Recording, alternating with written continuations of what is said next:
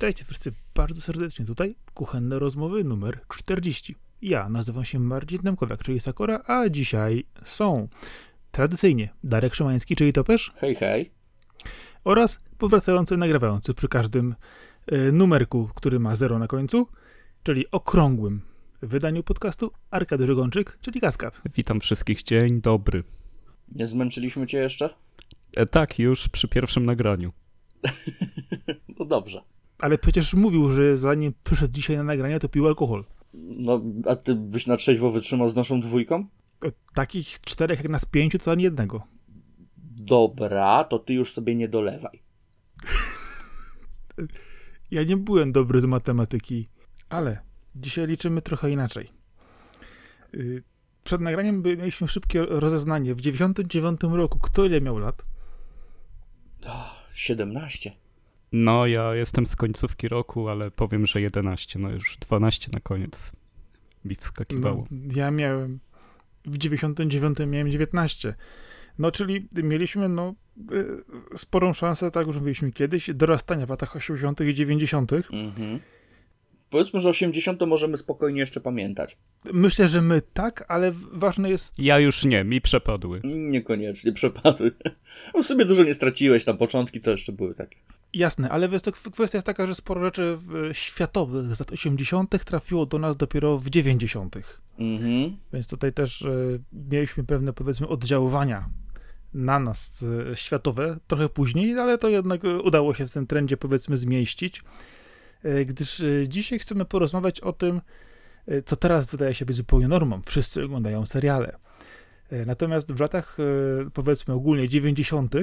w naszej telewizji bywały różne rzeczy. Bywały odgrzewane hity lat 80., e, bywały polskie produkcje różnego typu, e, ale były też, e, wiecie, takie tanie seriale, które były filerami z tych e, tańszych stacji amerykańskich, które były tak cringe'owe i tak straszne, że aż po prostu e, żal było to oglądać, ale jednak sporo osób to oglądało. Ale były też i perełki. Były, były. Dużo takich rzeczy się pojawiało. Ale te seriale jednak różnie na nas wpłynęły. Można by tu wymieniać bardzo dużo, ogromnej ilości tego, co się przewijało przez y, nasze ekrany, ale z drugiej strony myślę, że raczej skupimy się na takim y, bardzo subiektywnym wyborze y, różnych serii i popatrzymy na nie pod kątem tego, co pamiętamy, co lubiliśmy, ale też na przykład jak to na nas wpłynęło, czy z czym to się wiązało do nas później. A kwestia dotycząca na przykład tego, czy dany serial, który na przykład my pamiętamy, pamięta ktoś z nas innych, to dopiero myślę wyjdzie później podczas rozmowy. Ale warto byłoby jeszcze nadmienić, że y, naprawdę tamten czas y, w serialach był trochę inny. Y, Wtedy nie było streamingu, była telewizja, która nadawała na konkretnym kanale o konkretnej godzinie konkretny odcinek. Jeżeli go przegapiłeś, Z odpowiednio długim blokiem reklamowym. też. Jeżeli go przegapiłeś, no to koniec.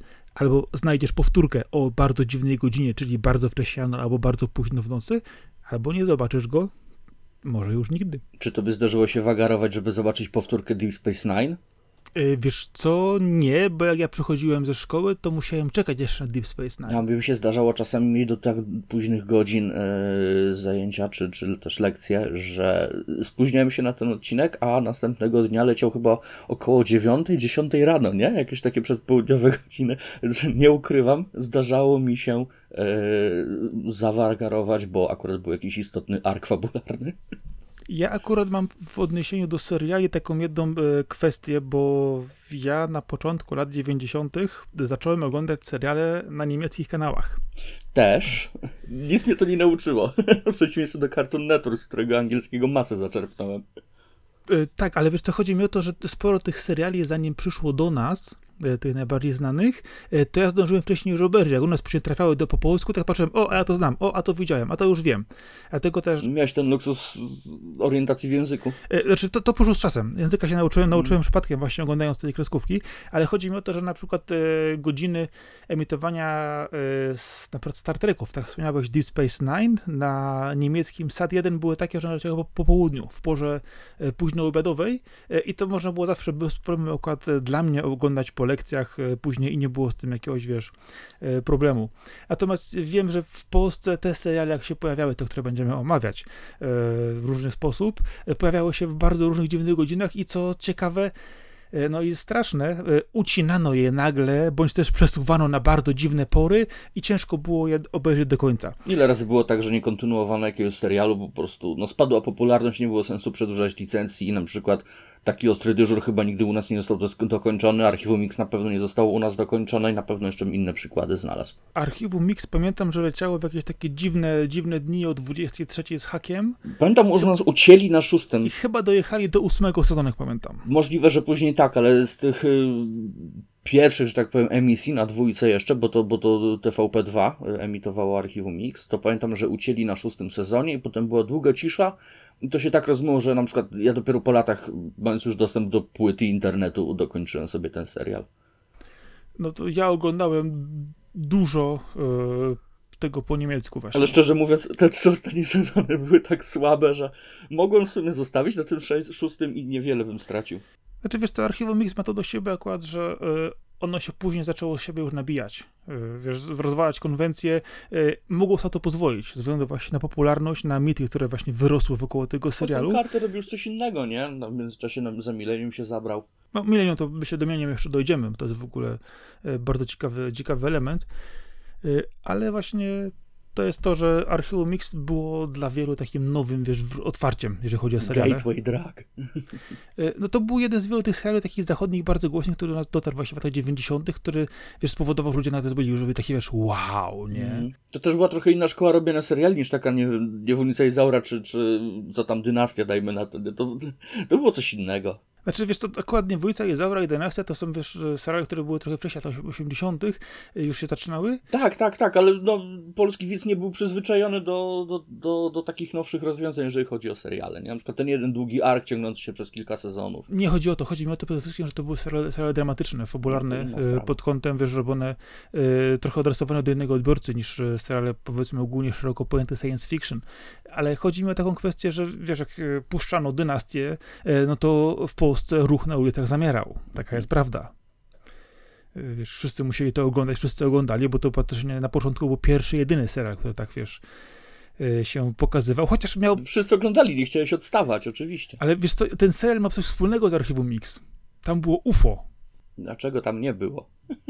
No nie no, łą- łą- łącz, łącznie z tym, jak w ostatnim odcinku wyjaśnili, skąd y, Carringtonowie wzięli majątek. Jeżeli ktoś widział, to wie, jak, jak nie wie, to no, no cóż, jest tam wątek polski. Teraz, te, teraz mnie w balona robisz. Nie. Jest tam wątek polski na końcu. Czekaj, nie wróć do kosmitów. E, e, Ko kosmita porwał córkę głównego bohatera. To, naprawdę, rzeczy, rzeczy, które działy się w tym serialu, to jest y, obłęd. Dobra, to I wszyscy łykali to po prostu tak, szło jak pelikan w ogóle i nikt się tym nie przejmował, e, a ten serial e, zjadał swój ogon i skakał na rekinie jednocześnie, wiesz, zżerając e, się. wiesz co najgorszego narobiłeś? Teraz mam ochotę to zobaczyć. Nie. Najpierw podasz mi o tak absurdalnej sytuacji, teraz mówisz, że nie. No, ale powiem ci, że tak patrząc z innej strony, Joan Collins, która grała w tym serialu, Która to była? tą, wiesz, Alexis, tą złą, cudzysłowie, Zaraz sprawdzę. Aha, tak, okej. e, no to widziałem niedawno zdjęcia, e, ona cały czas jest na chodzie, e, robi sobie różne tury No chodź. Tak, tak, śmieje się, oczywiście, to jest bar- bardzo to słowo myśl. Ona, wiesz, jeździ, występuje, e, ma całe swoje w tej chwili, wiesz, tury po Stanach i, i po świecie. I No tak, już ją kojarzę. ona jest cały czas aktywna. Ona urodzona jest w 93 roku. E, Tfu, przepraszam, 30. Ja dzisiaj przysypiam. W 1933 roku. No, tak jest. Wow. Czyli ma teraz o, 90 Mhm. lat? Nice. No. No z drugiej strony Hulk Hogan ma co też 70 parę przynajmniej, a chłop się trzyma jak nie jeden 40-latek. no takich roczników już nie robią, jak to, jak to się mówi. To jest to, że w, pewnym momencie rodzili się ludzie, którzy, no, e, byli w stanie wytrzymać dużo więcej, jeżeli żyć dużo dłużej, wiesz, e, i nie psuć się po drodze. My już... Internetu nie było i są zdrowsi. No, my w wieku, wiesz, około plus minus 40 już zaczynamy, wiesz, mieć takie SKS-y, że ojejku. Mhm. No ale tak jest. Dobra, ale wracając do tego archiwum Mix. To ten serial jednak, wiesz, otworzył mnóstwu ludziom oczy, y, przetarł szlaki. Y, Co ważne, zwiąże się z tym y, serialem też coś, co się nazywa The Scully Effect, jeżeli któryś z was słyszał, co to było. Y, tak, tak, tak, tak. To chodziło o to, że masa y, młodych kobiet zainteresowała się y, nauką. I pracą w służbach, co ważne w Stanach. Tak, pracą w służbach, no nie? Z, z, z, kryminalistyka i tak dalej, nie? To, to fascynacja tym wszystkim e, poszła dosyć mocno Dokładnie, falą. to w latach 90. i na początku właśnie XXI wieku było bardzo mocno widoczne w statystykach. Bardzo pozytywne, nie? W sumie, tak na dobrą sprawę. Jak najbardziej. I to naprawdę to, to był fenomen, który rzeczywiście narodził się z tego serialu. Mhm, mhm. No co ważne, serial był kontynuowany po latach. Kilka lat temu właśnie był, był sezon 11, 12 i 13. 2008 dokładnie, I Want to Believe. Y, Znaczy to był film, to był, to był, to był drugi film kinowy, yy, też pamiętaj, później. I były te trzy sezony A, dokręcone może? później przez Foxa. Ach, tak, dobra, dobra, okej, masz rację, bo były nawet dwie kinówki. tak, były dwie. Pierwsza pamiętam. właśnie to była w- w- pomiędzy bodajże trzecim a czwartym sezonem. A chyba trochę później, bo już była ta czarna masia, byłem w kinie na pewno na tym, tam pod lodem coś znajdują, wiesz. Dopiero potem była ta kolejna kinówka i oczywiście też te sezony kolejne dokręcone z zakończeniem, Mhm. które zamykały sens. wszystkie wątki teoretycznie do końca. No ale to spowodowało jednak dużo, dużo ciekawych rzeczy. No to jest jednak fenomen pop- pop- popkulturowy, który ciągnie się od, od wielu, wielu lat. E, Na przykład Gillian Anderson grająca z e, agentkę Scully do dzisiaj gra, pojawia się w wielu produkcjach, natomiast e, Davida Duchownego, czyli Muldera jakoś tak, nie wiem, nie widziałem od czasu Californication w niczym znaczącym. Chyba tak, nie? To też po, po Californication nic mi przychodzi do głowy, żeby gdzieś się tam pojawiał. Zupełnie, zupełnie. No ale tak wyszliśmy do takiego punktu właśnie lat 80., 90., e, dosyć znanego, głośnego tytułu. E, Wspomniałeś też wcześniej o Millennium, e, czyli innym projekcie Chrisa Cartera. Mhm. Serialu, który notabene też łączył się z Archiwum Mix. Troszkę spin-offie, Mm. tak, troszeczkę podobny pomysł tak naprawdę wykorzystał, nie? To mogła być jedna taka jakby y, troszkę większa saga, podsaga jakby osadzona w tym samym uniwersum co X-Files i fakt, miały przynajmniej jeden odcinek, gdzie się przeplatały. Dwa. Dwa? Dwa. Okej. E, Dwa były, znaczy oni też popełnili pewien, pe- pewien, pe- pewien, e, pewien błąd, bo jedna osoba, która grała jednocześnie i w Millennium, w, i w serialu, y, i w filmie, e, grała dwie różne role, ale to oczywiście można nie wybaczyć. Niech już, niech już będzie. Można zredkonować, nie? Umownie jakoś tam na Tak, chociaż na przykład tak patrząc z tej strony, e, Archiwum Mix było bardzo różne. Miało odcinki i zabawne, i, i bardzo ciężkie, drastyczne, te, które dotyczyły też głównego Mhm. wątku, jak i też takie, które naprawdę były, no, troszkę słabszej jakości, ale jednak trzymało, trzymało to zawsze, zawsze jakiś poziom. Miało pomysł na siebie. Przez długi czas przez długi czas Archium Mix to był tak naprawdę tylko potwór tygodnia, nie? Ale co go wyróżniało to yy, powiedzmy na te 24 odcinki w sezonie 8 z nich miało jeden jakiś tam motyw przewodni, które, które łączyły się ze sobą, nie? I przeplatały w jakimś stopniu, budując ten, to całe takie, jakieś tam zaplecze fabularne na kolejne sezony. Dokładnie, znaczy to, to taka kwestia, że w tej chwili seriale mają powiedzmy 6, 8, 10, 12 części na tak zwany sezon, Y, natomiast kiedyś i jeszcze niektóre dziś- dzisiaj też tak mają właśnie, że y, ta norma dwudziestu kilku odcinków na sezon to był taki format telewizyjny rzeczywiście, gdzie, gdzie dużo odcinków było takimi filerami, które musiało wypełnić ten czas antenowy, a część właśnie dotyczyło głównego wątku, y, które też tam po prostu łączyło te elementy. No i właśnie to Millennium miało to do siebie, że y, to był serial też właśnie Chrisa Cartera, osadzony w później się okazało w tym samym uniwersum, który opowiadał o końcu świata, o pewnej organizacji, y, która właśnie zmierzała w tą stronę. Był bardzo mroczny, bardzo smutny i dla mnie, Mhm. To było takie 7 s- wśród tak, i dla mnie to było coś absolutnie lepszego od y, Archiwum Mix, bo tego Archiwum Mix bardzo lubię y, i ten temat otwierający właśnie muzyczny z z tego serialu y, i całych właśnie opowieści, którą tam snuł, i co ważne, zakończenie, które na końcu zaproponowali, y, no to zostawia taki efekt wow i nie dziwię się, że od wielu lat mówi się o tym, żeby zrobili jakieś zamknięcie, dokończenie i tak dalej, chociaż Lance Henriksen, który grał tą główną rolę, już ma naprawdę swoje lata i nie sądzę, żeby kiedykolwiek do tego doszło, ale naprawdę to jest jeden z lepszych seriali w ogóle uważam, jaki był w telewizji. No i może mam tylko trzy sezony, dlatego że no, nie był adresowany do każdego i był momentami bardzo, bardzo trudny w odbiorze. No, był strasznie pesymistyczny, wszystko było szare, ponure, burę i padało, nie? I, smętna muzyka w tle. Dokładnie. Arek zasnął pewnie, nie? Ja was słucham uważnie. Jak dorzucimy do tego jeszcze y, jakąś tajne organizacje, y, wiesz, telepatię, dziwne zjawiska, no to mamy, mamy mieszankę. Y, siedem w uniwersum Archiwum Mix tak naprawdę. No, dokładnie.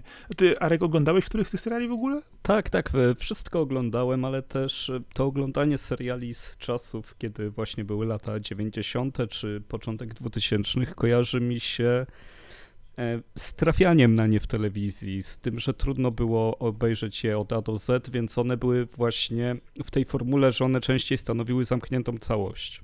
Co mi się bardzo podobało, ale ja się też nie przywiązywałem do tego, że coś ma 18 sezonów, a ja widziałem jeden. E, tylko co było w ramówce, to jak mi się udało, to trafiłem i obejrzałem. E, oczywiście e, miałem też on, na przykład duży był wpływ moich kuzynek, dosyć starszych ode mnie, które oglądały Beverly Hills 90210 i Fresh Prince. Wszystkie dziewczyny w szkole, w szkole oglądały Beverly Hills. I, i, i wiesz, i, i ja też jakby e, one miały kablówkę, ja nie miałem, jak byłem u nich, no to patrzyłem, co tam się dzieje. O ile Beverly Hills, no wiadomo, że, że dla bardzo młodego chłopca nie, nie bardzo był ciekawy, no to Byers Beller, e, no to, no to było coś, coś co mi mm. bardzo się działo, było takim otwarciem na e, na zupełnie inną kulturę i to nie mówię w, w kwestii rasowej, tylko, e, tylko, tylko bardziej jeżeli chodzi o kolory, bo, bo jeżeli chodzi o, o to, co stylizacje samego Willa Smitha w tym e, serialu przyniosły do, do świata muzycznego, no to to był taki e, duży krok. No poza tym też, no, no to łączenie kariery muzycznej, E, z, z aktorską przez Willa, który do dzisiaj wygląda jakby się nie zestarzał tak naprawdę, jest jakimś wampirem. E, wszyscy może... No, Will Smith wiadomo, pracuje dla facetów w czerni, tak? On się nie starzeje albo ktoś już go zastąpił. Wszyscy możemy zazdrościć mu genów, bo, no, bo, bo naprawdę nie żony. Burn. E, e, ale, ale tak, no ten, ten właśnie Bayers Beller to jest taki na, najciekawszy moment dla mnie, bo to było i coś komediowego, i, i koleś, który występuje w tym serialu, on śpiewa tą piosenkę, która jest przecież tak ikoniczna na początku. E, no i tam jest też e, ta relacja z tym lokajem w tym domu. Nie wiem, czy on mówił do niego wujku, czy to był faktycznie jego wujek, już teraz nie pamiętam. To, e, to był taki kierunek, który mnie popchnął. Ja bardziej lubiłem tego typu seriale, które były bardziej familijne, powiedzmy, takie jak Alf, na, na przykład, to, to, to, właśnie to było takie pasmo dla mnie. Może przez to, że właśnie byłem młodszy trochę, ale pełna chata. Też e, bardzo lubiłem e, oglądać pełną chatę i z przerażeniem spojrzałem po latach, jak wróciłem do pełnej chaty, żeby sobie zobaczyć, jak to było, to nie. A, a jak zobaczyłem e, powrót, no bo oni wznowili teraz, był jakiś nowy sezon pełnej chaty, gdzie ci wszyscy bohaterowie. Tak, pełniejsza chata się nazywa. No to. Jakieś dwa pokolenia dalej, albo trzy. Ale ci bohaterowie są tam poza bliźniaczkami, oczywiście, bo one za dużą garzę mają.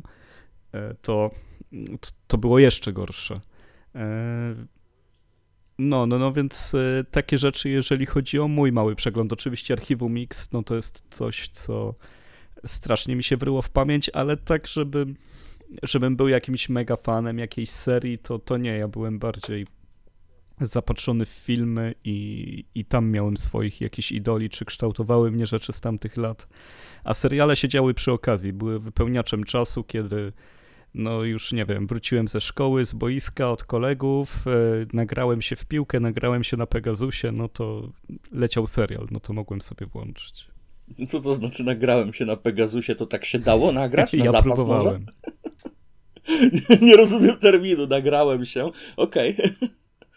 No trzeba było czasami zrobić przerwę, nie? No. Tam stać z taboretu, czy... No ale tak, e, mam, mam, trochę tytułów, którymi mogę was zarzucić i, i, myślę, że e, ciekawie by było, gdybyśmy przeszli do rozmowy o Thunder in Paradise, bo to było coś idealnego, że to był serial o kolesiu, który jest wrestlerem i, i pływa czarną łódką, w której jest e, ten skuter wodny. Co tam się nie działo? No to była taka moda wtedy, nie? Na, na jakiś super samochód, super śmigłowiec, super motorówka, bo już nic innego nie było do zajęcia. Na Halka Hogana samego w sobie była no, no. moda w ogóle. Tam, tam był komplet wszystkiego, czego umysł, który nie potrafi spojrzeć krytycznie na nic, potrzebuje, nie? To, to była układanka.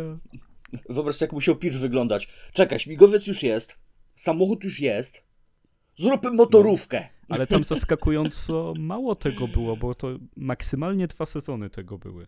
To też był taki czas, gdzie się tak nie, nie O, ciągnęło nie więcej? rzeczy. No, no. Pamiętam na pewno, że ten serial był zajebiście kolorowy, nie? To, to wszystko, wiesz, to koszule w kwiaty i palmy. No, zresztą, no, też Baywatch, no, ile zmienił. Mm, mm, mm. Kiedy dorastałem, zmienił wiele. Wiecie co, ale to jest dokładnie ten, ten grom w raju, czyli Thunder in Paradise, to jest dokładnie przykład tego serialu, o którym mówiłem, że to były takie tanie filery, które chciały zapełnić antenę. Mhm. Ale Ran- Renegat na przykład, nie? To też był tego typu Też. serial. Tam był gość na Ale motorze. ej, poczekajcie, zwróćcie uwagę, że na tym samym poziomie był też Viper. O, czy Viper, coś był...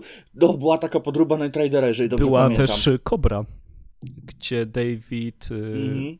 Dudikow, tak? Michael Dudikoff. Przepraszam? Michael. Michael Dudikoff. No, Michael czyli e, amerykański ninja, no więc mój idol największy w tamtym czasie. To był mój ulubiony film m, przez pierwsze 12 lat życia. Znaczy pierwsze 18, od 6 do 18.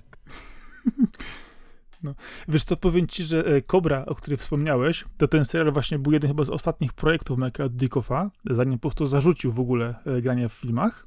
E, A ja ostatnio się zaciekawiłem, właśnie zainteresowałem, co Michael Dudikoff teraz robi. To słuchajcie, ma Instagrama, ma Facebooka, to jest bardzo szczęśliwy człowiek, który prowadzi swoje biznesy, jeździ sobie po świecie, zajmuje się rodziną i ma kompletnie wywalone na kręcenie filmów. Autentycznie patrzę po prostu na jego zdjęcia i widzi, że ten gościu po prostu się dobrze czuje. Jest mu świetnie, jak to wszystko rzucił. No, to jest super, jeżeli w dobrym momencie ktoś, kto był na świeczniku, zainwestował i dał radę się odsunąć w cień. No to jest najlepszy sposób na spędzenie życia, mi się wydaje. Ale naprawdę, te wszystkie seriale to są dla mnie migawki i takie ikony, że właśnie tu był czarny samochód, tu był czerwony samochód, tu helikopter, tam gość na motorze. One były robione właśnie na takiej zasadzie, no one mi się mocno kojarzą z grami, że tam każda gra miała jakiś swój jeden taki gimmick, nie? Że, że Mario no, skakał nad grzybem, a Sonic się zmieniał w kulkę. No to tak samo wszystko było robione też w serialach, że był jakiś motyw y, bardzo wyraźny i, i dookoła tego się wszystko kręciło e, w formie, żeby zamykać tę historię, no bo nie było binge-watchingu, no bo jak miałby być wtedy? Wiesz co, bo No, czasami zdarzały się materi- e, maratony, że tak powiem, że puszczano dwa odcinki danego serialu. No to już był maraton, no, dwa odcinki Dwa odcinki, nie? Wtedy też był maraton, bo tak się czekało tydzień na kolejny. No ale tak wspominaliście o pojazdach. Y, Dużo z tych pojazdów u nas dojechało w latach 90. właśnie, y, czyli patrzymy na seriale lat 80. w Stanach. Wspomniany właśnie Night Rider, czyli mamy samochód, y, mamy helikopter, czyli Airwolf. Nie wiem, czy pamiętacie, było też coś, co nazywało się Street Hawk, Street Hawk to było z, z motocyklem. Yy, Tak, było. Coś mi Była świta, coś mi świta, ale kiedy pomyślałem o motocyklu, to właśnie przyszedł mi do go tylko Renegat, ale to pewnie przez tą czołówkę, To- to, i tak majestatycznie na Harley'u Nie, sunął. tamten, tamten motocykl, wiesz, że był wspierany komputerowo, on miał turbo doładowanie, komputerowe sterowanie, rozumiesz, mściciela na, na pokładzie i tym podobne rzeczy. No tak, no tak. No musiał mieć swój gimmick, nie? Super motorówka już nawet była. No w teorii Strażnik Teksasu też się mocno kojarzył z pojazdem. Nie no, Strażnik Teksasu to był super glina No akurat. tak, z, oczywiście z czarnoskórym kolegą, tak jak Renegat miał kolegę Indianina, nie? Więc- Mhm. I zawsze jakaś kobieta musiała jeszcze tam być zainteresowana, czy, żeby, żeby móc jakieś tam interakcje między główną trójką bohaterów, czy tam piątką robić, nie? Była zawsze taka jakaś tam Więc- zwarta ekipa. Więc to wybielanie sumienia Stanów Zjednoczonych zawsze było obecne w tych rzeczach najbardziej popkulturowych. E, no, nie, no może faktycznie no, ten Strażnik Teksasu to bardziej kapelusz i dżinsy niż e, pojazd, jakim jeździł. Tak, tam no, wranglery i kapelusze, nie? I kopanie z półobrotu, no to jest najważniejsze, pamiętaj. No tak, mówię, oni nie potrzebowali, wiesz, żadnego helikoptera z gimikiem, czy motocyklu z gimikiem, im wystarczy A jaka tam była piosenka na wstępie glinę z gimikiem, po z tym prostu. Rangerem. Ej, ale poczekaj, czy tej piosenki nie śpiewa Chuck Norris? Ej, Nie, wie, nie wiem tego na Bardzo 100%. możliwe. Znaczy śpiewał to dużo powiedziane, bo on tam chyba to A bardziej jestem recytował. prawie pewny, że tak, ale nie na stówę. Bo ja wiem, że Chuck Norris trochę piosenek nagrał, ale nie wiem, czy Tom. No to jest wysoce prawdopodobne, że to był on, tym bardziej, że głos faktycznie brzmił, brzmiał podobnie. No, to- Nawet jak sobie teraz to w głowie przypomnę, to, to, to brzmi jak Chuck Norris, nie? to w ogóle ten serial to był cały Chuck Norris, wiesz, 100% Chuck Norris, a Chuck Norrisi. No Jakim cudem w ogóle ten serial pomieścił tyle Chucków Norrisów na jedną minutę? Nie, To były seriale, w których faktycznie główny bohater mógł się nazywać tak jak aktor. Nie, nie wiem, czemu w ogóle dawali mu inne imię, bo Mhm. to, to miało mało sensu. Walker. Walker. Walker dostawał, tak. No ale to wiesz, e, Taki serial właśnie... Cordell Walker, nie? Dobrze tak. pamiętam. Takie seriale, właśnie jak wspomniałeś, takie sens- sensacyjnych, to sporo było też w tym czasie właśnie e, różnego typu. E, Akurat e, e, mówicie o, o strażniku Teksasu. E, Ja, zawsze, ja zaraz spojrzałem w, to, w tą stronę, że w, one już było wiadomo w, w drugiej połowie lat 90., e, ale zastanawiam się na przykład na, nad e, taką kwestią, bo e, pamiętacie, że teraz w serialach gra pierwsza liga aktorów. Nie raz. Teraz granie w serialach jest czymś naprawdę, wiesz, super, jest fajnym. Krótsza forma, mniej czasu antenowego, taniej to wychodzi. No, taka moja teoria. Ale też i mniej miejsca na development postaci jakikolwiek i to jest coś, cze- czego często żałuję przy niektórych serialach. No te trzy odcinki więcej, żeby zbudować jakąś relację dodatkową, wcale by nikomu nie Wiesz zaszkodziło. co, może i tak, ale chodzi mi o coś innego. W latach 90., już pomijam 80., e, granie w serialach było, wiesz, uważane za upadek aktora. Że on, wiesz, wiesz, że on nie gra w kinie, on gra w serialu, jest w telewizji. E, No, wiesz, znaczy się, że tutaj, wiesz, nie, dowozi, jest, jest niedobrze i musi brać tańsze role w serialach dla, dla masy, a nie grać w kinie. E, Wiesz, no Chuck Norris akurat e, był osobą bardzo znaną w, te, wiesz, w, w, kinie akcji od lat 80., 70. już też. Więc ten serial taki był też, wiesz, takim momentem przełomowym. Dopiero później HBO właśnie zaczęło tworzyć też seriale i, i zmieniało powoli tą telewizję w coś zupełnie innego, ale ten końcówka lat 90., no to. To jest czas, kiedy rzeczywiście dopiero ta telewizja zaczęła się zmieniać. Y, Ale tak samo było też trochę seriali właśnie podobnych w, już w połowie lat 90., które też pokazywały, że można robić dobre seriale z sensowną fabułą, dobrymi aktorami, właśnie często też z, z pierwszej ligi, ale wymagało to oczywiście większej kasy i tam akurat HBO sporo takich rzeczy wypuszczało i oni byli takim w sumie prekursorem tego. Mm, ostry dyżur wypromował Cluneya na ile lat przecież. Mieli pierwszoligowego Tak, aktora. ale wiesz co? E, ja bym chciał zauważyć, że to się zmieniło z tym właśnie, że teraz jest binge-watching, więc serial jest tak naprawdę filmem, który trwa 6 godzin i jest pocięty. Dlatego ci lepsi aktorzy się na to zgadzają, bo oni nie mają tych slapstickowych ról, nie mają tych mini odcinków, e, tylko oni wiedzą, że oni opowiedzą jedną historię, która się zakończy finałem, który ma być w założeniu mocny. E, No poza tym też kino było bardziej pojemne kiedyś, jeżeli mi chodzi o, o te wszystkie wielkie ego, a teraz, no cóż, no są dwie wytwórnie, które między sobą przeskakują. Wszystko się rozgrywa na franczyzy, gdzie jak już masz franczyzę, no to ludzie blokują sloty na długie lata. E, No, nawet nie chodzi o samego Jamesa Bonda, no ale te wszystkie postacie z komiksowych uniwersów, no to jak już ktoś dostanie rolę, no to zanim zmienią e, Batmana, no to mija trochę lat. No Batman akurat jest teraz zmieniany szybko, ale jak był Christian Bale, no to ile lat był Batman zablokowany i tak dalej, więc e, szukano dla siebie pracy po prostu w serialach i, i na tym też wyrosły, a to, że HBO zmieniło zasady gry, kiedy wypuściło Rodzinę Soprano, to, to też inna sprawa. Znaczy zasady gry już się zmieniły wcześniej przy Seksie w Wielkim Mieście między innymi. A to jest starszy od to, Soprano? już też były, A, tak. to, to nie wiedziałem. to jest Tak. tak. Soprano. I też podobnie właśnie też było właśnie przy wspomnianym przez y, e, Topera wcześniej właśnie Ostrym Dyżurze, który w ogóle był przypustką do, do, do sławy bardzo wielu, wielu aktorów w tej chwili. No Cluneya przede wszystkim. E, Między tak innymi naprawdę też, tak. ten serial go wystartował. Ale, a, ale była też miejscem lądowania aktorów lat 80. z drugiej strony. Też musisz o tym pamiętać. Że tam też sporo aktorów właśnie znanych w latach 80., w które grało wtedy w kinach, w filmach kinowych, wylądowało w tym serialu też właśnie. Więc to też ważne, wa- dobrze o tym pamiętać. Y, No i wiesz, to się, to się to gdzieś tam, wiesz, pojawiały się zawsze takie pojedyncze produkcje, które były na wyższym poziomie, plus takie mnóstwo, mnóstwo filerów, na przykład na poziomie Herkulesa i Kseny. O. Tylko zupełnie, wiesz, to jest No, filery Herkulesa i Xeny były zazwyczaj na tyle durne, że aż zabawne. No właśnie, ale to jest wiesz, zupełnie, zupełnie in, inny rodzaj właśnie seriale, dlatego właśnie mam takie wrażenie, że e, teraz te seriale zawsze starają się jednak pójść w taki, powiedzmy, e, lepszy poziom, w cudzysłowie oczywiście, czy e, przynajmniej realizacyjny. Natomiast kiedyś właśnie dało się to bardzo mocno odczuć, że były seriale, które, na którymi stały duże pieniądze, które były robione porządnie, super tak naprawdę, żeby to było zrobione ekstra e, i takie, gdzie pakowano aktorów z trzeciej, czwartej ligi, e, dorzucano raczkujące CGI, takie wiecie, na takim niskim poziomie i puszczały się takiej sali 5 na przykład w cenie połowy sezonu takiego lepszego. No i rzeczywiście taki, takich potworków to mieliśmy sporo do oglądania w tym czasie, wydaje mi się. Większość pewnie nie, nie pamiętamy. Przecież zobacz, ale jak, no, jak, jak powoli startował Sequest, nie? Zanim to się rozbujało, to ile czasu zajęło. Nawet Next Generation, jeżeli weźmiesz, no to pierwsze dwa sezony są prawie nieoglądalne obecnie. To te wszystkie seriale potrzebowały czasu, żeby się rozkręcić, no ale miały powiedzmy 7 sezonów, nie? Czy tam 9 czy 6, to miały czas na to. Oczywiście, ale wiesz co, to pójdźmy w drugą stronę, bo e, mówisz o serialach, e, Sequest akurat jest czymś, co, co, co było bardzo wiesz, pomysłowym, oryginalnym serialem w, tam, w tym czasie.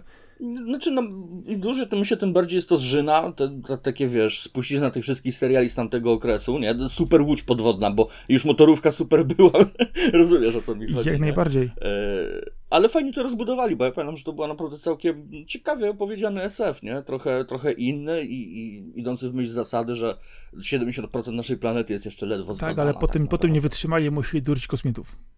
No, ja pamiętam któryś nawet odcinek, że, że tam się na obcej planecie rozbili gdzieś, nie? Na naszą ziemską Ty łodzią. oglądałeś ostatni sezon? Bardzo możliwe. Nie pamiętam, to było tak dawno temu. Możliwe, że widziałem. Ostatni sezon był cały na obcej planecie. Mhm. Jak po prostu wzięli tą łódź i polecieli z nią, wiesz, dobra. No, no, no, no. Może kiedyś sobie odświeżymy. Na razie odświeżam sobie Babylon 5, więc może później o tym pogadamy, a potem może odświeżę sobie Sequest i wtedy pogadamy sobie Wiesz o co, ale tam właśnie jest też przykład y, aktorów, którzy właśnie zlądowali y, w serialach y, z lat 90. Y, Kapitana grał Roy Schneider. Bardzo znana, znana osoba. Mm, tak, masz rację, masz rację. Uwaga, ale w kolejnych sezonach był to, był to, Jezu, teraz zapomniałem, też bardzo znana, y, ten, zaraz sprawdzę i powiem ci, bo aż normalnie, Sprawdź. Y, grał między, między innymi w Scannersach. Michael Ironside, wow. przepraszam cię, zapomniałem, widzisz?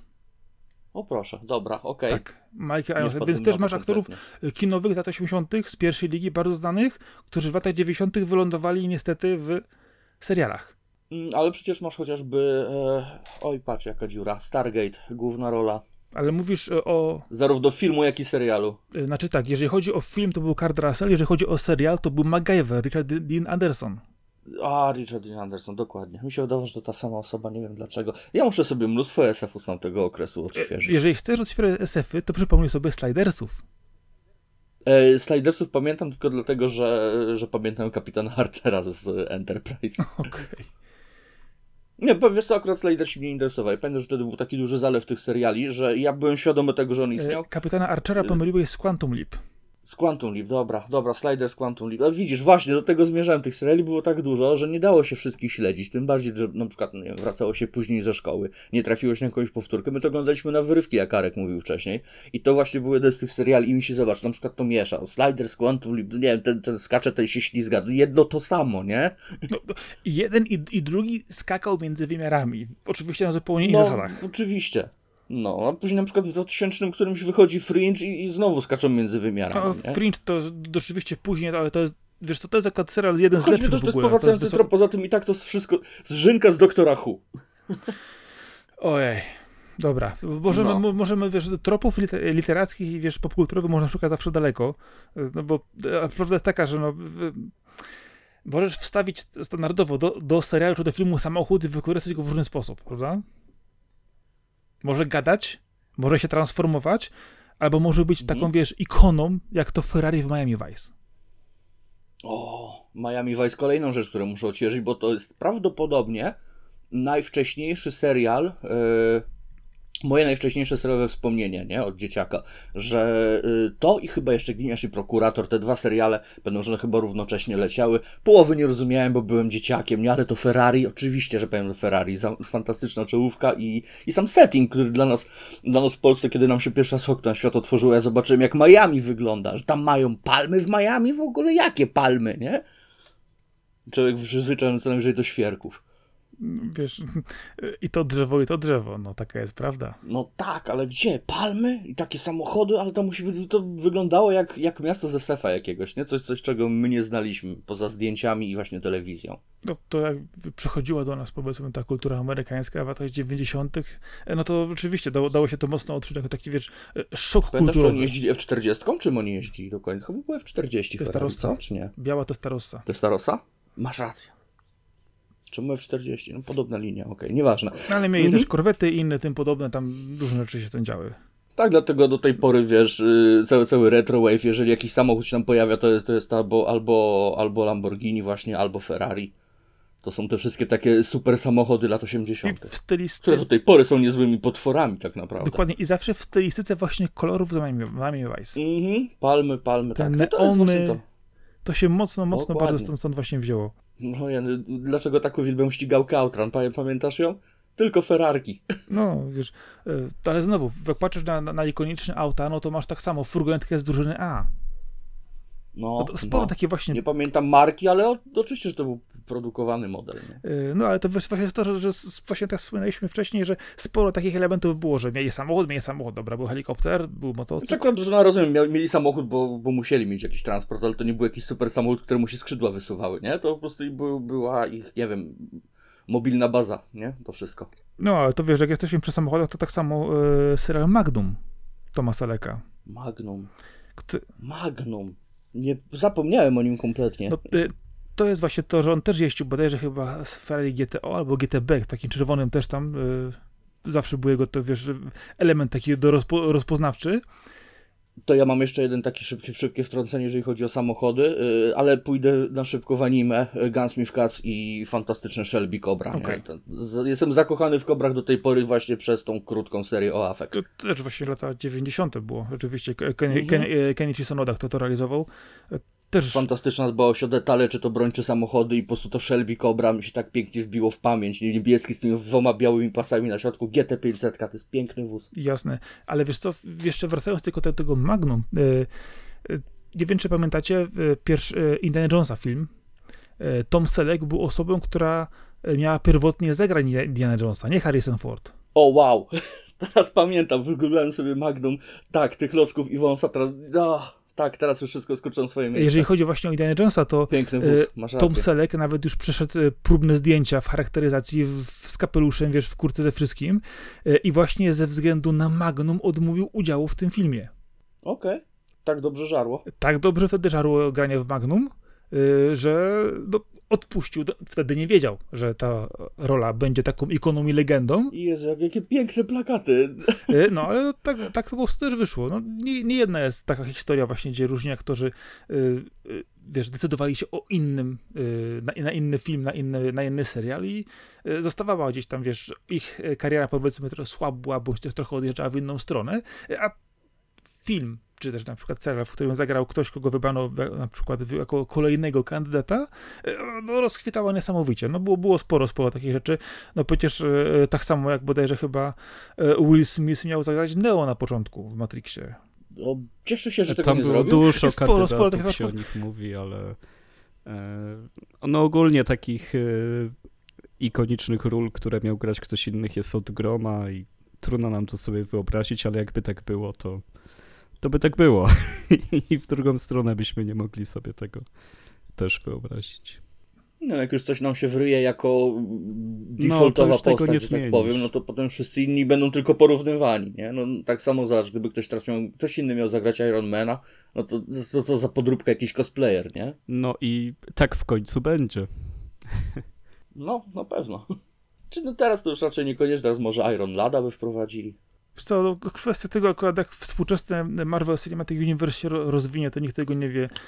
Y, Tam po prostu może wpaść wszystko w Nawet sam Marvel tego nie Dokładnie, wie. może wpaść wszystko w, ka- w każdy dowolny sposób. To jest po prostu w tej chwili, wiesz, że okej, nie mówię, te filmy cały czas są jeszcze oglądalne, ale, ale coraz mniej mam Z wrażenie. serialem jest coraz gorzej. No i jeszcze ten Loki, na którego czekam, zobaczymy. Boję się, boję się, bo już no, ostatnio...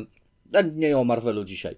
Dobra, to, to wróćmy w takim razie do y, zupełnie innego filmu, serialu, y, który myślę, że sporo z nas pamięta, y, który też właśnie był taki, wiesz, amerykańskim, wiesz, snem, ale w zupełnie innym wydaniu. Cudowne lata. Cudowne lata. Czyli młody, To było dla mnie zawsze tak cringe'owe, że ja unikałem tego tak świadomie zupełnie, bo nie było żadnej akcji, nie było super samochodu, nie? Jakąś obyczajówkę mam. Dla mnie wtedy coś takiego jak takie seriale czy filmy obyczajowe to była największa nuda na świecie. To było coś, co było za karę w telewizji. A na zasadzie, okej, przez te trzy godziny nie ma nic w TV, mogę wyjść na zewnątrz. Gdzieś tam połazić z kolegami na trzepaku. Ja akurat w przypadku tej serii też tak miałem. Chociaż Albo ewentualnie Cartoon Network przełączyć, żeby coś tam innego leciało, bo, bo odpychało mnie. Dla mnie to było nudne po prostu dla dzieciaka. Chociaż potem pamiętam, że był czas, że wracałem ze szkoły i wkręciłem się w jezioro marzeń, bo zawsze było po szkole i, i wpadłem w to. Okej. Byłem świadomy, że, że to było. Ja się nieświadomie wkręciłem w Buffy, a później nie mogłem Tak, przestać. Buffy, tak. Co, co tam jeszcze było z takich... e, No, Nie no, chyba właśnie, właśnie Buffy i to jeszcze było... Nie, nie, o tej detektyw e, Weronika Mars. Weronika Mars. Ej, było Coś mi to tak. mówi. 2004, coś takiego pewnie. No, co, coś już. To już później, no, no. 2000. Wow. To już, to już mi wtedy seriale przestawało. To wtedy byłem akurat balls deep w anime. To wtedy to oglądałem tylko i wyłącznie rysowane rzeczy, aktorzy mnie kompletnie nie obchodzili. No, w lat, la- lata zerowe właśnie to... Weronika Wy, Mars. yy, tak tylko... W, Szczerze nawet nie pamiętam aktorki, patrząc teraz na zdjęcia. Coś mi może świta. Ominęło mnie to. no, ja w tamtym czasie byłem na etapie Smallville, więc to jest zupełnie inna, inna bajka, ale to już trochę, trochę za późno. Marcin, ciekawostka. To się skończyło w 2019. Leciało 15 lat od 2004. I ma 4 sezony. Bo Weronika Mars miała robionego, robiony później po czasie, powtór, prze, wiesz, No, kontynuację. najwyraźniej, najwyraźniej, bo tak mnie teraz zdziwiło. 15 sezonów by to miało być? No nie, ale. No to by trwało tyle co Supernatural. ale 4 sezony Weroniki Mars były. No okej. Okej, to coś, co mi kompletnie poszło bokiem. No, ale to, wiesz, to, to że też patrzymy, patrzymy bardziej na, wiesz, XXI wiek, yy, ale właśnie te cudowne lata, to, wiesz, dla wielu osób to było takie, wiesz, niesamowite, bo to, wiesz, lata 60., Stany, wiesz, yy, zupełnie inne podejście do, do, do życia. Slice of Life z Ameryki, nie? No, ale wiesz co, kwestia taka, że to, to, to było, to, to, tam było też sporo właśnie, wiesz, tych yy, aktorów grających w tamtym czasie, czy właśnie Fred Savage, między innymi, yy, który do dzisiaj reżyseruje, pomimo tego, że różne e, dziwne afery wokół niego się krążą, e, ale też właśnie ma- mamy aktorów właśnie, e, którzy poszli w ogóle w in, młodych, którzy poszli w inną drogę. Jeden został prawnikiem, druga została właśnie naukowczynią i zupełnie, wiesz, olali kwestie dotyczące przykładowo aktorstwa, więc to nie- zawsze znaczy, że wiesz, aktor młody będzie zawsze, zawsze w filmie, czy też będzie wiązać swoją po prostu dalszą przyszłość czy karierę. E, Ale to właśnie tak jest, że no, różne te losy później e, są tych e, młodych, powiedzmy, odtwórców. E, Ale właśnie, wiesz, same te cudowne lata pamiętam ja, jako takiego, takiego mnie proszę, było, oczywiście było to fabularne, w sensie bardziej takie właśnie życiowe, wiesz, dramaty. E, wiadomo, nie było super samochodów, nie było super helikopterów, czy innych tam rzeczy, ale jakoś mi to podobało się klimatem ten serial, był właśnie inny, bo to nie było osadzenie tego we współczesności, tylko gdzieś trochę przesunięte dalej, wiesz, że można było sobie, wiesz, to trochę pomyśleć, że jak, jak ten świat się, wiesz, gdzieś tam układał kiedy indziej, y, często, wiesz, nawet nie znając jakiejś, wiesz, że, y, tła historycznego, czy tła właśnie, wiesz, który właśnie był bardzo ważny w, w, wtedy w Stanach, wiesz, tych przemian kulturowych, co dla nas y, było czymś zupełnie, wiesz, z kosmosu, a u nich było coś bardzo ważnym dla właśnie dla rozwoju Ameryki. Inny kontekst, nie? No i oczywiście zrobili później remake cudownych lat po latach, ale nawet nie chcę mi się o tym mówić. Mogę się tylko domyśleć, jak to się skończyło. Jak zawsze. Jak 90% pozostałych remake'ów po latach. No. Kojarzysz jakiś taki udany remake po latach? Kojarzycie? Przychodzi wam do głowy coś, co się faktycznie udało? Ale e, tylko względem serialu, tak? No, no na przykład. No, seriale, no, ewentualnie może film, który po latach dokończył serial. A tu bym miał jedną propozycję. Właśnie tak myślę. Może trochę inną kwestię, y, jeżeli tak patrzysz. Ja powiem, w takim razie jak wam nie przychodzi do głowy, to ja rzucę, że na pewno miłym zaskoczeniem była kinówka y, kończąca serial Deadwood po wielu latach. To było bardzo dobre widowisko. Okej. Nie oglądałem Deadwood, słyszałem, ale nie oglądałem. Deadwood? Bardzo fajny, brudny western o tym, jak Ameryka powstawała, ale wiesz, bez owijania w bawełnę, nie? Fajny, dorosły serial. Myślę, że warto zobaczyć. Całość jest na HBO, jeśli się nie mylę. O ile nie, spr- Dwa sezony i o ile kinóweczka. nie sprzedali. Po wielu, wielu latach. Nie, wiesz co, to była produkcja HBO, z tego co kojarzę. Aż się upewnię. HBO sporo, sporo swoich produkcji posprzedawał. Teraz wchodzą na przykład na Netflixa i inne kanały. Sporo tego jest. A Reka, ty coś kojarzysz, co, co rzeczywiście miało dobrą kontynuację po latach? Mm, trudno mi skojarzyć, ale taki był chyba urok tych rzeczy, że, że one trwały tylko w swoim.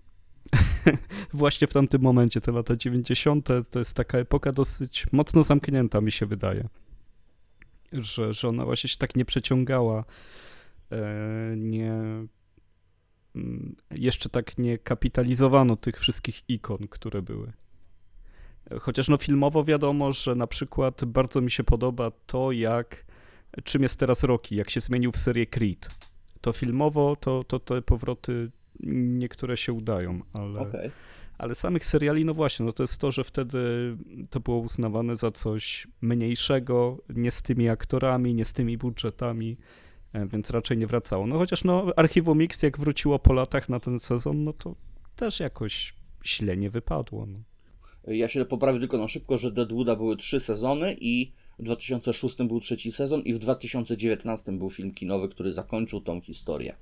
No ale to co właśnie Arek słyna, że takie powroty po latach w przypadku układu Archiwum Mix, y, to akurat było fajne, bo już wydaje mi się, że tam, tam sp- sporo rzeczy podomykali i pozwolili powiedzmy tej legendzie jakoś tak odejść godnie.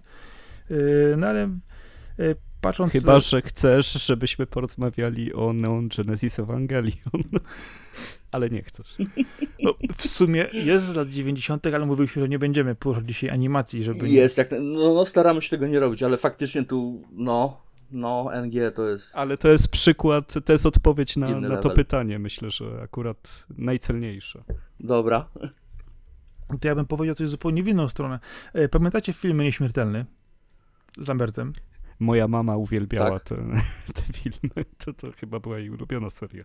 Szczerze, ja też byłem fanem, mi się podobał, ale z tego co pamiętam, pierwszy. Yy, Pierwszy tak, drugi był straszny, trzeci później w latach I- 90. po latach był nawet, nawet czwarty Endgame to była, to była konkluzja i serialu właśnie, o którym chcę wspomnieć, i filmu. E, I później jeszcze był e, tak zwany The Source, ale to już była tragedia. Ale chodzi mi właśnie o to, że pytałeś o to, jak właśnie dobrze można... A i Deadwood jest na HBO, sprawdziłem. Na HBO Max można sobie obejrzeć. Jeszcze raz co? No Deadwood. wspomniałeś już pięć razy. Mhm, ale ty mówisz, że nie wiadomo, czy nie sprzedali, Okej. nie sprzedali, jest na HBO do obejrzenia jako HBO No Original. to na przykład e, serialu Nieśmiertelny ciężko gdzieś znaleźć do obejrzenia. E, Wiem, że Pamiętam go, on był super.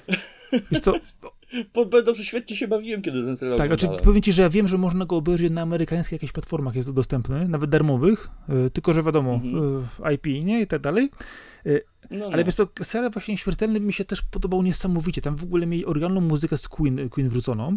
Y, Tak. w- Bodajże dwa albo trzy razy To- się pojawił sam Christopher Lambert też w serialu, na pewno w pilocie Zdaje i się, w on w ogóle po prostu opowiadał, on po prostu opowiadał historię innego nieśmiertelnego, nie? Coś, coś, coś co się mogło równocześnie Tak, dziać. opowiadał historię innego nieśmiertelnego e, z tego samego klanu. Musieli się spotkać, wiadomo, że może Tak, być no bo byli z jeden. tego samego klanu, więc to, to jak najbardziej musieli. Oczywiście nie byli w, w stosunku do siebie, y, ale kwestia potem jest taka, że y, ten serial najpierw, bodajże pierwszy sezon się rozgrywał w Stanach Zjednoczonych, później go przenieśli w całości do Europy i kręcili go w, głównie w Paryżu.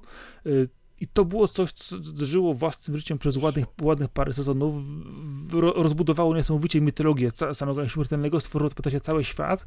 Y, I to jest jeden z lepszych seriali, który w tym czasie wspominam, który się znakomicie oglądało, y, który no nie zdążył zeźreć własnego ogona, to jest, co, co jest ważne. Też nieironicznie dodam, że bardzo mi się dobrze oglądało serial Mortal Kombat, jeżeli pamiętacie. On nie był wcale zły. Był taki serial, Był. I on nie był wcale ale on zły. się chyba rozgrywał wcześniej niż sam pierwszy Mortal Kombat, chyba jakoś tak. Bardzo możliwe, ale były wszystkie ikoniczne postacie. Znaczy chyba z tego co wiem, główny bohater był ktoś inny, wiadomo, ale spotykał te... Wszystko się działo w tym uniwersum, nie?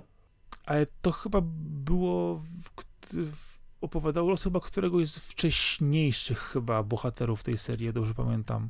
Że to był któryś tam się z który- innego. Ja już wiem, nie, już tak, wiem. Mamy wspaniałe wspomnienia, nie pamiętamy dokładnie co to Ja już było. teraz wiem, Kung Lao. Mm, to możliwe. zanim się pojawił Liu Kang. Dobra, jeżeli ktoś grał, to, to niech mnie sprostuje, jak nie grał, to niech nie powie, że się mylę, albo jestem głupi na plecach i tak dalej. Coś mi się kojarzy, że takiego było. Serial był rzeczywiście, ale żeby, jaki, on był, jaki on był, to nie, autentycznie nie pamiętam. Nie, widziałem chyba może jedną część, może dwie i chyba mi się nie podobało. Ja pamiętam, że chyba na, na Polsacie to na pewno leciały, chyba z dwa sezony widziałem tego, coś takiego i to nie było wcale złe, bo bili się porządnie i klimat był mniej więcej zachowany, e, lore był zachowany, nie? No bo wtedy to dzięki Secret Series wszyscy dobrze znali lore Mortal Kombat, zanim na film poszli.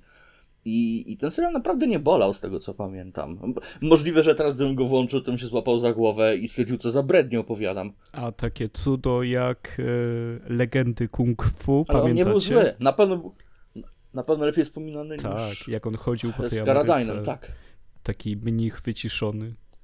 Ja to oglądałem, no.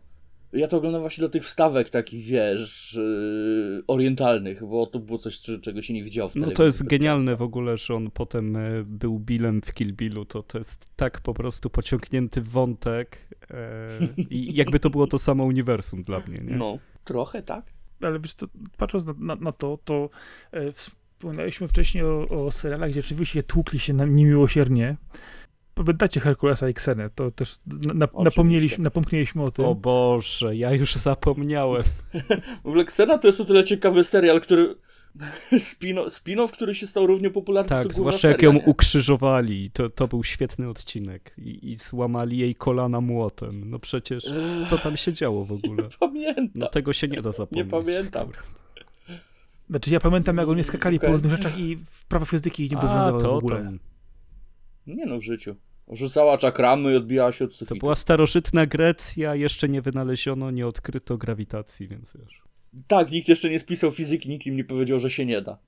Ale kaman, mówimy o uniwersum, w którym e, syn bogów napieprzał hydrę, nie, pięściami, więc kaman niech się odbija od tych ścian, jeżeli to nie No robi. i Herkules miał film kinowy też z Kevinem Sorbo. Wiesz co, ważne, wiesz co, powiem ci w tę drugą stronę, powiem ci, że Herkules serial wziął się z tego, że oni najpierw zrobili trzy filmy telewizyjne.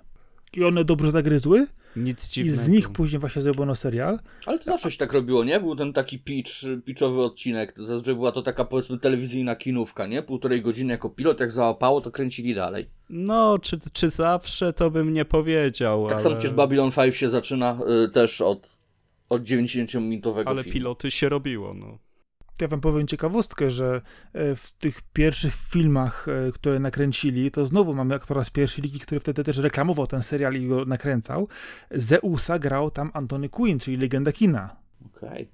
To jest też właśnie to, to, też to, że właśnie e, często tego typu seriale miały jedno nazwisko i to na przykład nie na całość, tylko na przykład na jeden odcinek, który był taki, wiesz, punktem wyjścia, że wiesz, reklamował ten nowy, nową produkcję, że jest tam wielkie, duże nazwisko, a dopiero potem, wiesz, z czasem dopiero on zdobywał albo nie zdobywał własną, własną właśnie tutaj, wiesz, tożsamość i publikę. I to właśnie jest też jeden takich przykładów, gdzie tak, taki manewr zastosowano wtedy. Ale wiecie, to, to, to nie jest, to nie jest e, e, powiedzmy coś, co zawsze było obecne, bo niektóre seriale na przykład e, takie właśnie e, tych filerów, bo jednak powiedzmy sobie szczerze, że Herkules na początku był strasznym filerem e, i on do samego końca pozostawał mocno cringe'owy, tak samo jak Xena, pomimo tego, że stało się to produkcjami u nas e, legendarnymi i, też na świecie. E, Wszyscy z tego się nabijali, ale oglądali, bo wiecie, wartka akcja, głupie teksty, e, co ważne, mnóstwo znanych aktorów tam grało, naprawdę. Y, Bardzo dużo się pojawiało tam y, znanych twarzy, y, czy to właśnie z filmów, czy to na przykład z różnych produkcji właśnie też innych serialowych, ale takich właśnie totalnie, totalnie wiecie, filerowych rzeczy, to ja pamiętam takie, które też chciały być trochę bardziej ambitne i im nie wyszło. To jest zawsze było dla mnie ciekawe, bo pojawiały się czasami seriale, które e, usiłowały powiedzieć coś więcej. Wiecie, być takim fajniejszym, y, fajniejszym science fiction, fajniejszą historią, czymś bardziej, wiecie, mocnym opowieścią, która, wiecie, miałaby jakiś lepszy budżet lub nawet jakąś opowieść. Y, Wspomniałeś wcześniej o Sequestie. Star Treki Mhm. się przewijają nieustannie, ale w takim razie coś zupełnie innego. Kosmiczna eskadra. Kosmiczna eskadra. Było coś takiego jak kosmiczna Było. eskadra. To był jeden z y, droższych serialów w swoim czasie. Opowiadało o tych kosmicznych komandosach latających myśliwcami. Wiem, już wiem. Mhm. który y, z tego, co, z tego, co y, mówili, zakończył się po jednym sezonie, ale ponoć nakręcili jeszcze film, którego nikt nigdy nie widział. Oczywiście wielka legenda, nie? Mhm. Y, ponoć nie wypuścili tego filmu. Kolega szwagra miał kiedyś na płycie, ale nie miał napisów po polsku i ciężko było zobaczyć w ogóle aktorów na, na ekranie, nie? W takiej Znaczy, jakości. nie, chodziło o to, że w ogóle wytwórnia go ponoć nie wypuściła po, po, po Mhm. nakręceniu. Ale to oczywiście to jest jeden z wielu, wielu legend, ale to był też jeden z tych seriali, gdzie oczywiście e, zaczęto w nie pakować dużą kasę, żeby pokazać na, go na lepszym poziomie, na lepszym takim, wiecie, punkcie i scenariuszowym i, jakimś takim powiedzmy logicznym, jeżeli chodzi o, o tworzenie, ty- tworzenie świata. No i niestety no, sporo takich rzeczy nie zagryzało. E, było też na przykład Ziemia 2. Ziemia 2! To było super. To też było w ogóle jakoś urwane chyba po dwóch sezonach, nie? To było straszne. Tam były motywy, które mocno mnie straszyły, pamiętam. Bardzo creepy rzeczy były. Te, ci ludzie z podziemi, nie? Oni byli fas- fascynujący dla mnie. Ja, ja byłem przerażony nimi, ale oni byli... No, tam były fajne pomysły. No i niestety Ziemia 2 się zakończyła gdzieś tam dosyć, ona chyba miała jeden czy dwa sezony, tak wspominasz? Właśnie chyba dwa sezony, nie? I, i to zostało urwane. No podejrzewam właśnie, właśnie to, że była chyba trochę zbyt ambitna i zbyt, zbyt mocna momentami właśnie, jeżeli chodzi o tą historię, którą opowiadała, chociaż ja chętnie dowiedziałbym się do końca, co tam się działo i w jaki sposób, bo no, motyw, motywy były tam naprawdę, naprawdę fajne. No ja właśnie nie zapomnę tej, tej, tej dziwnej rasy, bo tak pokrótce, nie? Kolonizacja zupełnie nowego świata, który jest tak podobny do Ziemi, że można tam zamieszkać, czyli zła korporacja, we wszystko uwikłana, wszystko poszło nie tak. E, Grupa tak naprawdę rozbitków na obcym świecie próbuje e, się osiedlić. E, No i tam natrafiają na, na różne różne ciekawe istoty. Ci Grendele, bo dobrze mówiłem, ci Grendele chyba nazywali, nie? To też tam nazwa z mitologii zaczerpnięta zresztą.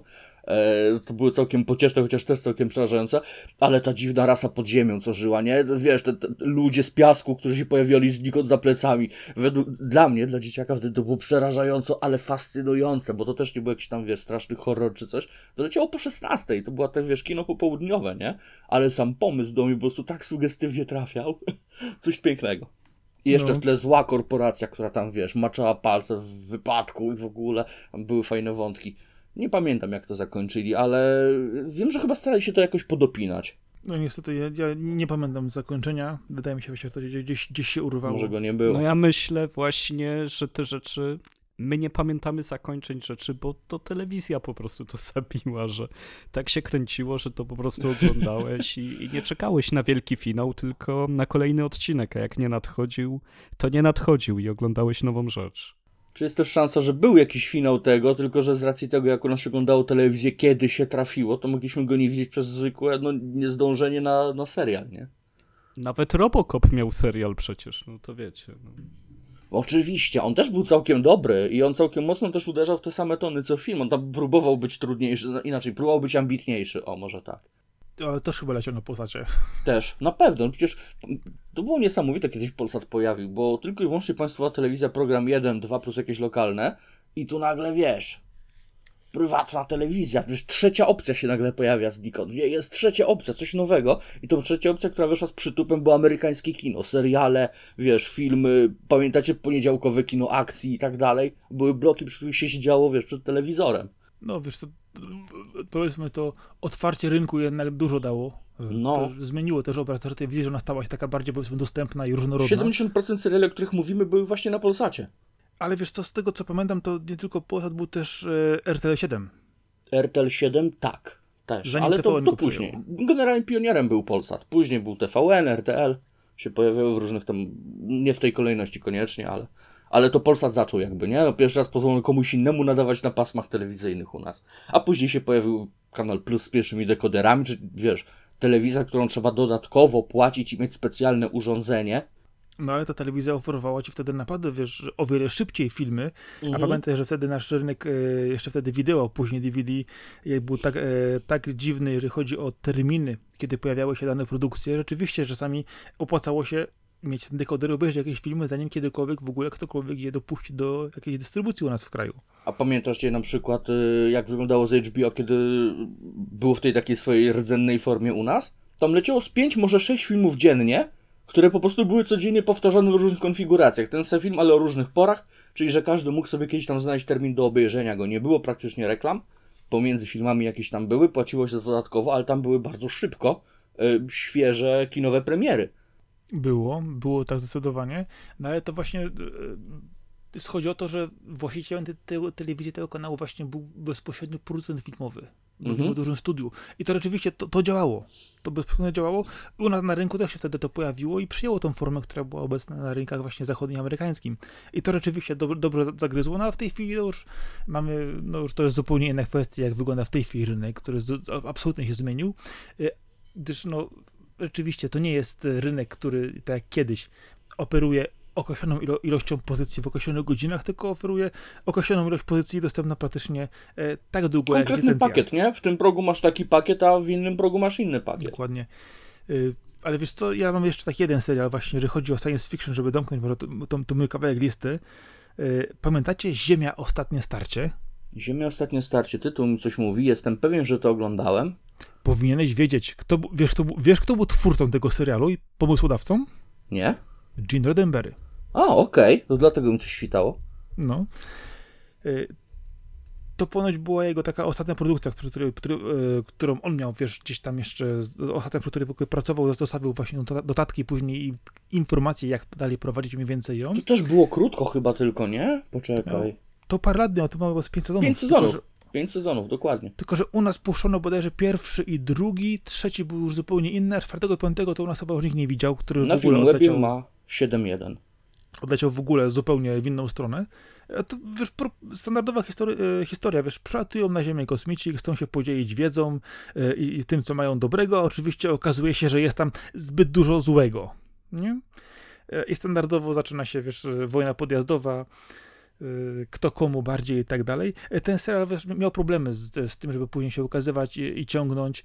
E, On się zmieniał też w konwencjach, jeżeli chodzi o każdy kolejny sezon, także po prostu e, robił takie duże skoki, jeżeli chodzi o sposób prowadzenia narracji, czy też bohaterów, ale no, był taką pewną zakończoną serią i bardzo fascynującą, szczególnie właśnie jeżeli chodzi o to, w jaki sposób pokazywano relacje właśnie ludzi i kosmitów, e, w sensie właśnie takim społecznym i kulturowym, bo to było bardzo ważne. Oczywiście było też sporo akcji, różnych innych e, klimatów tam później, e, ale do dzisiaj uważam, że to jest bardzo, bardzo fajna rzecz, która niestety no, pokazała się może w złym momencie, jeżeli chodzi o telewizję, e, w tym momencie właśnie przemian takich, wiesz, kiedy seriale e, chciały być lepsze, ale jeszcze nie wszystkim się to udawało. No a z drugiej to był strony też... niekwestionowany król, nie? To, to był czas, gdzie jeżeli chodzi o SF, to rządził Star Trek i, i, i Stargate. Y, To był czas, gdzie no, no, konkurencja była niesamowicie gruba tak naprawdę. No ale wiesz, to ważne jest to, że też ten serial to był też jeden z tych tańszych seriali właśnie, który wiesz, nie, nie miał takiego powiedzmy wielkiego wsparcia budżetowego i pełnego, e, ogromnego powiedzmy, jeżeli chodzi o finanse i o to, i która telewizja go produkowała. Dlatego właśnie wydaje mi się, że też e, z tego powodu troszkę, troszkę e, był powiedzmy mniej znany i tak traktowany po macoszemu. Ważne jest to, że właśnie e, to jest też tak, że były w tym czasie też duże kanały telewizyjne, które miały oczywiście duże produkcje i właśnie były te mniejsze, które musiały zapełniać anteny. Na przykład ten e, sławny Sci-Fi Channel w Mhm. różnych wersjach odmianach, jak on się on do dzisiaj nadaje, co On, na, on dam, na, dał nam sporo fajnych produkcji tak naprawdę. Y, Przynajmniej coś, coś tam wyraczkowało z niego, nie? Ale oni do dzisiaj... Przecież Battlestar Galactica, ta nowa wersja, to było bodajże od sci-fi, nie? Tak, e, wiesz No. co, wa wa- ważne jest to, że oni do dzisiaj kręcą takie filerowe seriale, wiesz? Cały czas no, próbują. okej. Takie do popołudniowej telewizji, nie? Do obiadu. Jakiś czas temu oka. trafiłem na e, takie nowsze seriale, produkcje, tam okazało się, że nawet jakieś, wiesz, takie małe fandomy robią i tak dalej, tam ta telewizja kanał żyje, on ma cały czas odbiorców, oczywiście mają też swoją wersję cyfrową. e, To jest w- telewizja fanfic. Mamy Gwiezdne Wojny, tylko trochę inaczej i nie Gwiezdne Wojny, nie? To, to jest to taka telewizja fanfic. Trochę taniej, albo y, damy szansę fajnemu scenarzyście, bo ma pomysł na dwa fajne sezony, a potem zobaczymy.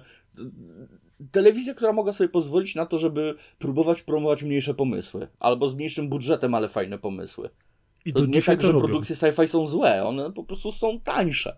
No takich produkcji tam, tam jest sporo, szczególnie jeśli chodzi o jakieś fantazy tańsze, czy takie bardziej mroczne inne, to Mhm. jeszcze parę lat temu pamiętam, wi- wi- widziałem, że takie rzeczy się pojawiały, próbowałem coś tam jeszcze oglądać, ale już po, potem nie miałem czasu, ani, żeby polować na dokładną godzinę, a oni w swoim streamingu... No trzeba pamiętać jednak, nie, że Tak, ale wiesz co, oni w swoim streamingu e, zwykle jak produkcję zostawiali to na, przykład na, na, nie wiem, miesiąc, dwa i one potem znikały i to właśnie nie było tak, że możesz sobie później spokojnie usiąść za jakiś czas, tylko już nie było możliwości tego kurde, zobaczyć. streamingu. Ja pamiętam ich tylko, tylko wyłącznie z klasycznej kablówki.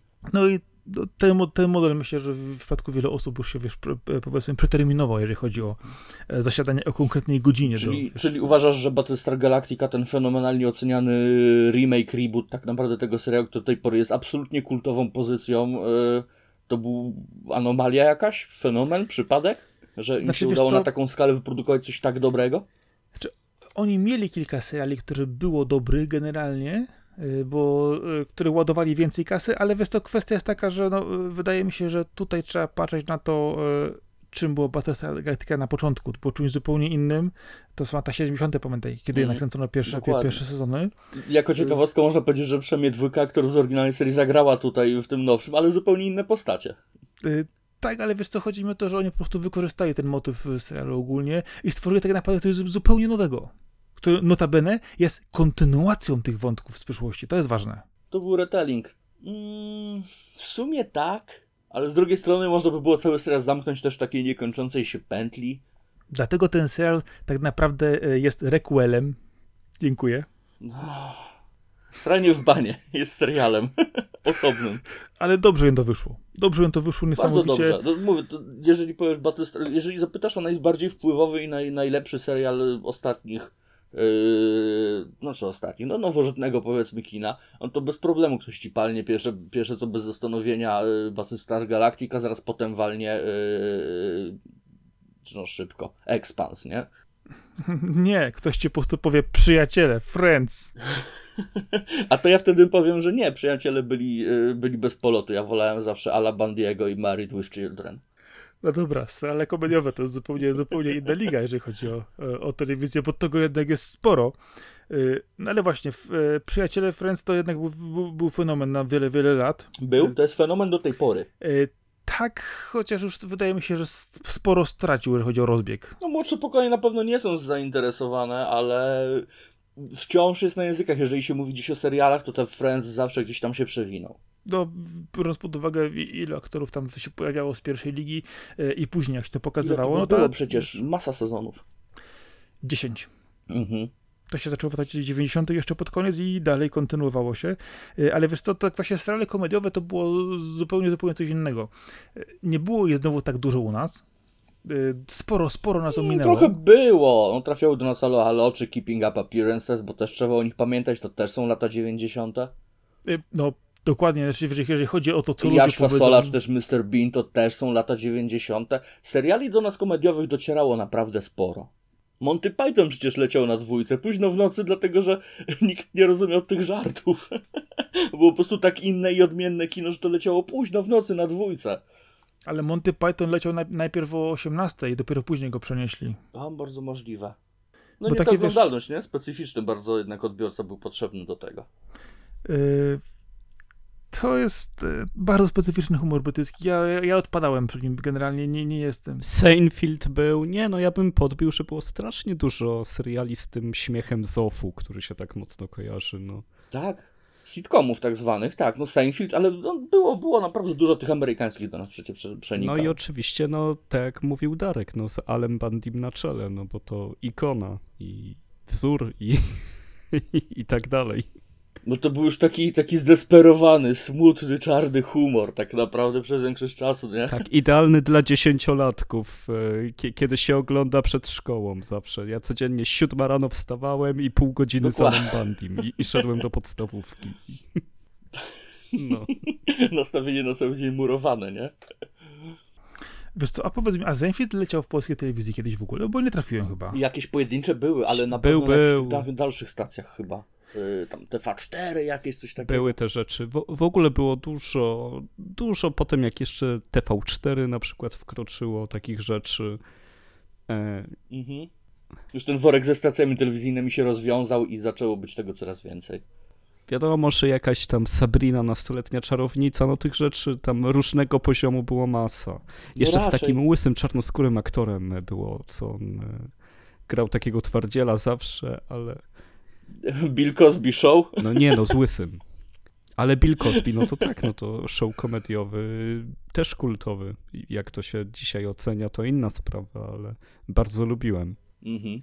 No, nie ukrywam, że zanim wyszło to, co wyszło z Cosbym, to, to rzeczywiście to się, to się dobrze oglądało. To było coś fajnego, atrakcyjnego wtedy w telewizji. No wtedy i Michaela Jacksona się słuchało też, nie? No, wiesz, to, to są zupełnie inne lata, zupełnie inny, inny to poziom świadomości. To musimy, musimy zaznaczyć, że to... Y, Inny dostęp do informacji. No. Y, Ale tak wspominaliście wcześniej właśnie też o pełnej chacie. Yy, Wspominałeś o Zenfieldzie. Zenfielda nadrabiałem dopiero parę lat temu i naprawdę uważam, że to jest doskonały serial, jeżeli chodzi o lata 90. No wiesz, ale no takie wyciąganie jakieś Dharma Y, no tego było tona po prostu, tych lekkich, które próbowały właśnie pójść śladem Dharma i przyjaciół. Greg. A kojarzycie polski serial Kasia i Tomek? To było już, który to był rok? To chyba powyżej 2000, Ale to nie? było na licencji e, chyba z Francji przyniesione, ale bardzo, bardzo inaczej w Polsce zrobili i bardzo mi się podobała polska wersja. Właśnie chciałem powiedzieć, że, że bardzo miło to wspominał. Były takie fajne, krótkie skecze, nie? O, o, o młodym małżeństwie. Fantastycznie się to oglądało. Tylko właśnie nie pamiętam, że to chyba już było A nie 2000. wiemy, czy do was dotarło, jak w prawdziwym życiu e, Witczak on ma, tak? Nazwisko? Wilczek? Mhm, E, W każdym może? razie, no ten, Wilczek. No ona to wiem, ale on to, to jest takim bezbekiem, on jest tak bez poczucia humoru, że co, co, co go nie zobaczysz, on w ogóle nie występuje w wywiadach i tak dalej, ale jak mu się czasem zdarzy, to kompletna porażka. Jest to fascynujące, ja- jakim jest kompletnym takim mruko, wiesz. Beton mówisz. A mógłby, Był tylko tak śmieszny jak A nie scenariusz. robi tego. a mógłby grać do wywiadu. A nie robi tego, no. E, Poruszacie tematy właśnie też, bo jeszcze byliśmy właśnie przy, przy serialach komediowych. Y, W, w, w tym czasie to, wiecie, no, sporo tam, wiecie, były rzeczy typu właśnie wspomniany wcześniej Alf, jakiś tam Pan Złota Rączka, e, czy też inne, to trochę tego było, ale spójrzcie trochę inaczej. Mamy też polskie seriale, które w tym czasie leciały, jeżeli chodzi o komediowe. Oczywiście walnimy teraz z grubej rury, typu właśnie Alternatywy 4, lata 80., Zmiennicy, Zmiennicy, no to troszkę nie te lata. No ale to jest coś, co- na, na czym też się wychowaliśmy. To Znaczy one coś, były wciąż powtarzane, nie? Do, do, do tych 90. późnych, więc y, dlatego mieliśmy szansę w ogóle na, tra- na te seriale Ale trafić. ja kompletnie w, odbijałem się.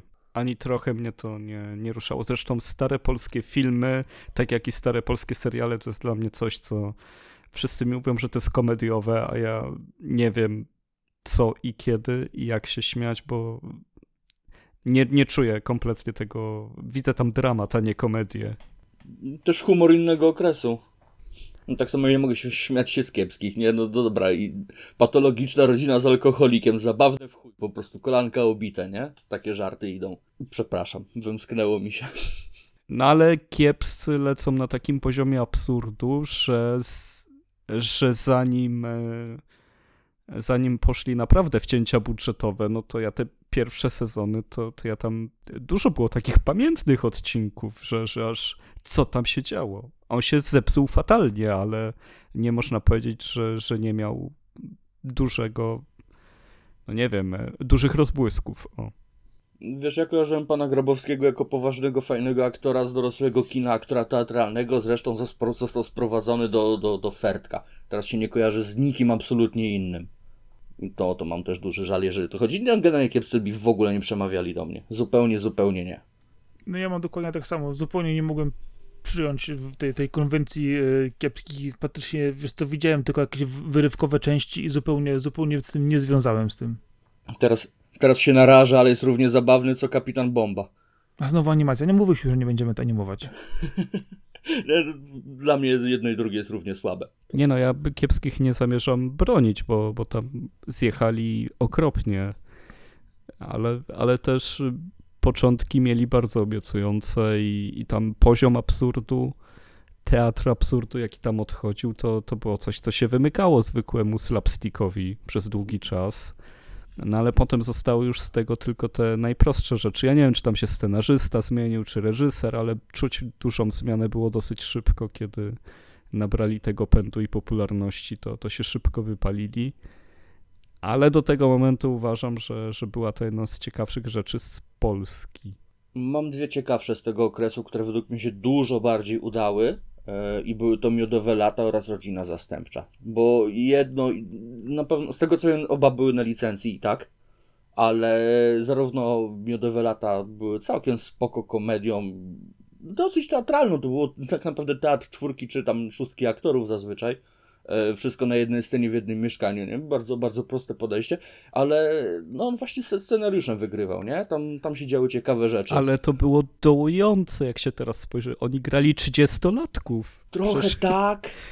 to jest. i Ja mówię, co tu się stało? Przecież oni tam mają niecałe 30 lat, y, te postaci, które oni grają. Mówię, nie wierzę, co to za życie miało być. No, No to bardzo źle skorzystali z licencji w takim razie, bo poniżej 40 bym im nie dał.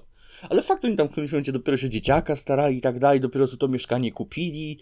A tą główną rozrywką było to, że e, przychodzili do siebie jeść kiełbasę. Wow, no naprawdę. mi. tak, jeden drugiemu lodówkę opróżniał, nie? Jak, jak, jak tam.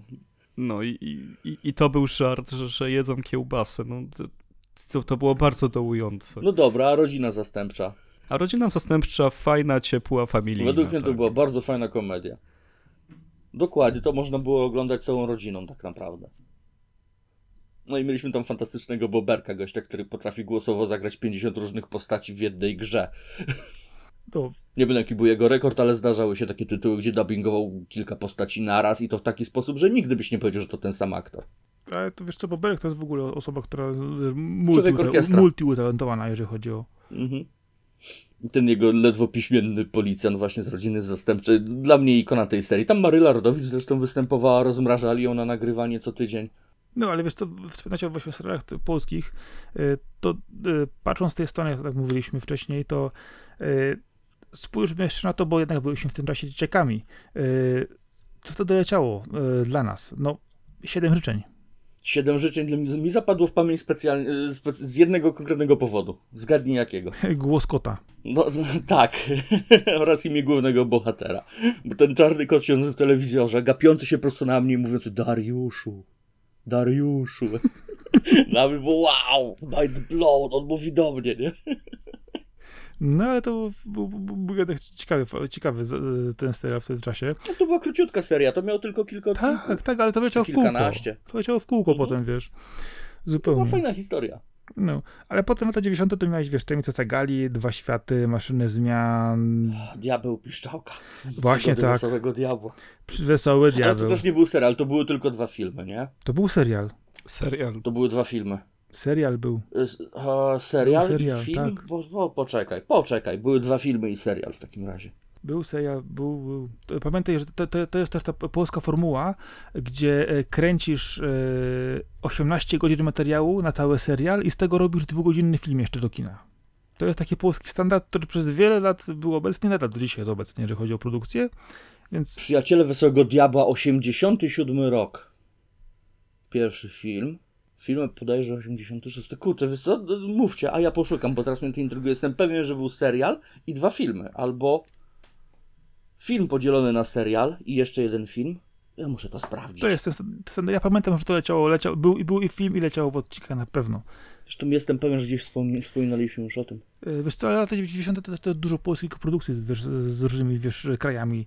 E, Czy to na przykład Tajna Misja z Australią, czy to na przykład, wiesz, Z Czechami. e, Gwiezdny Pirat tutaj z, z, z Czechami, z Niemcami dokładnie. Maszyna Zmian, która była Spellbinder, Dwa Światy, to było niesamowite wtedy też e, robione. Sporo, sporo tego właśnie było i to e, był bardzo, bardzo fajny rozkwiat, jeżeli chodzi o tego typu e, produkcje u nas, u nas w kraju. No to niestety po, Ja bardzo żałuję, że teraz nie ma seriali, gdzie grupka dzieciaków ma lato nad jeziorem i znajdują coś w lesie i, i dzieje się. Stranger No, Things. ale polskich, polskich.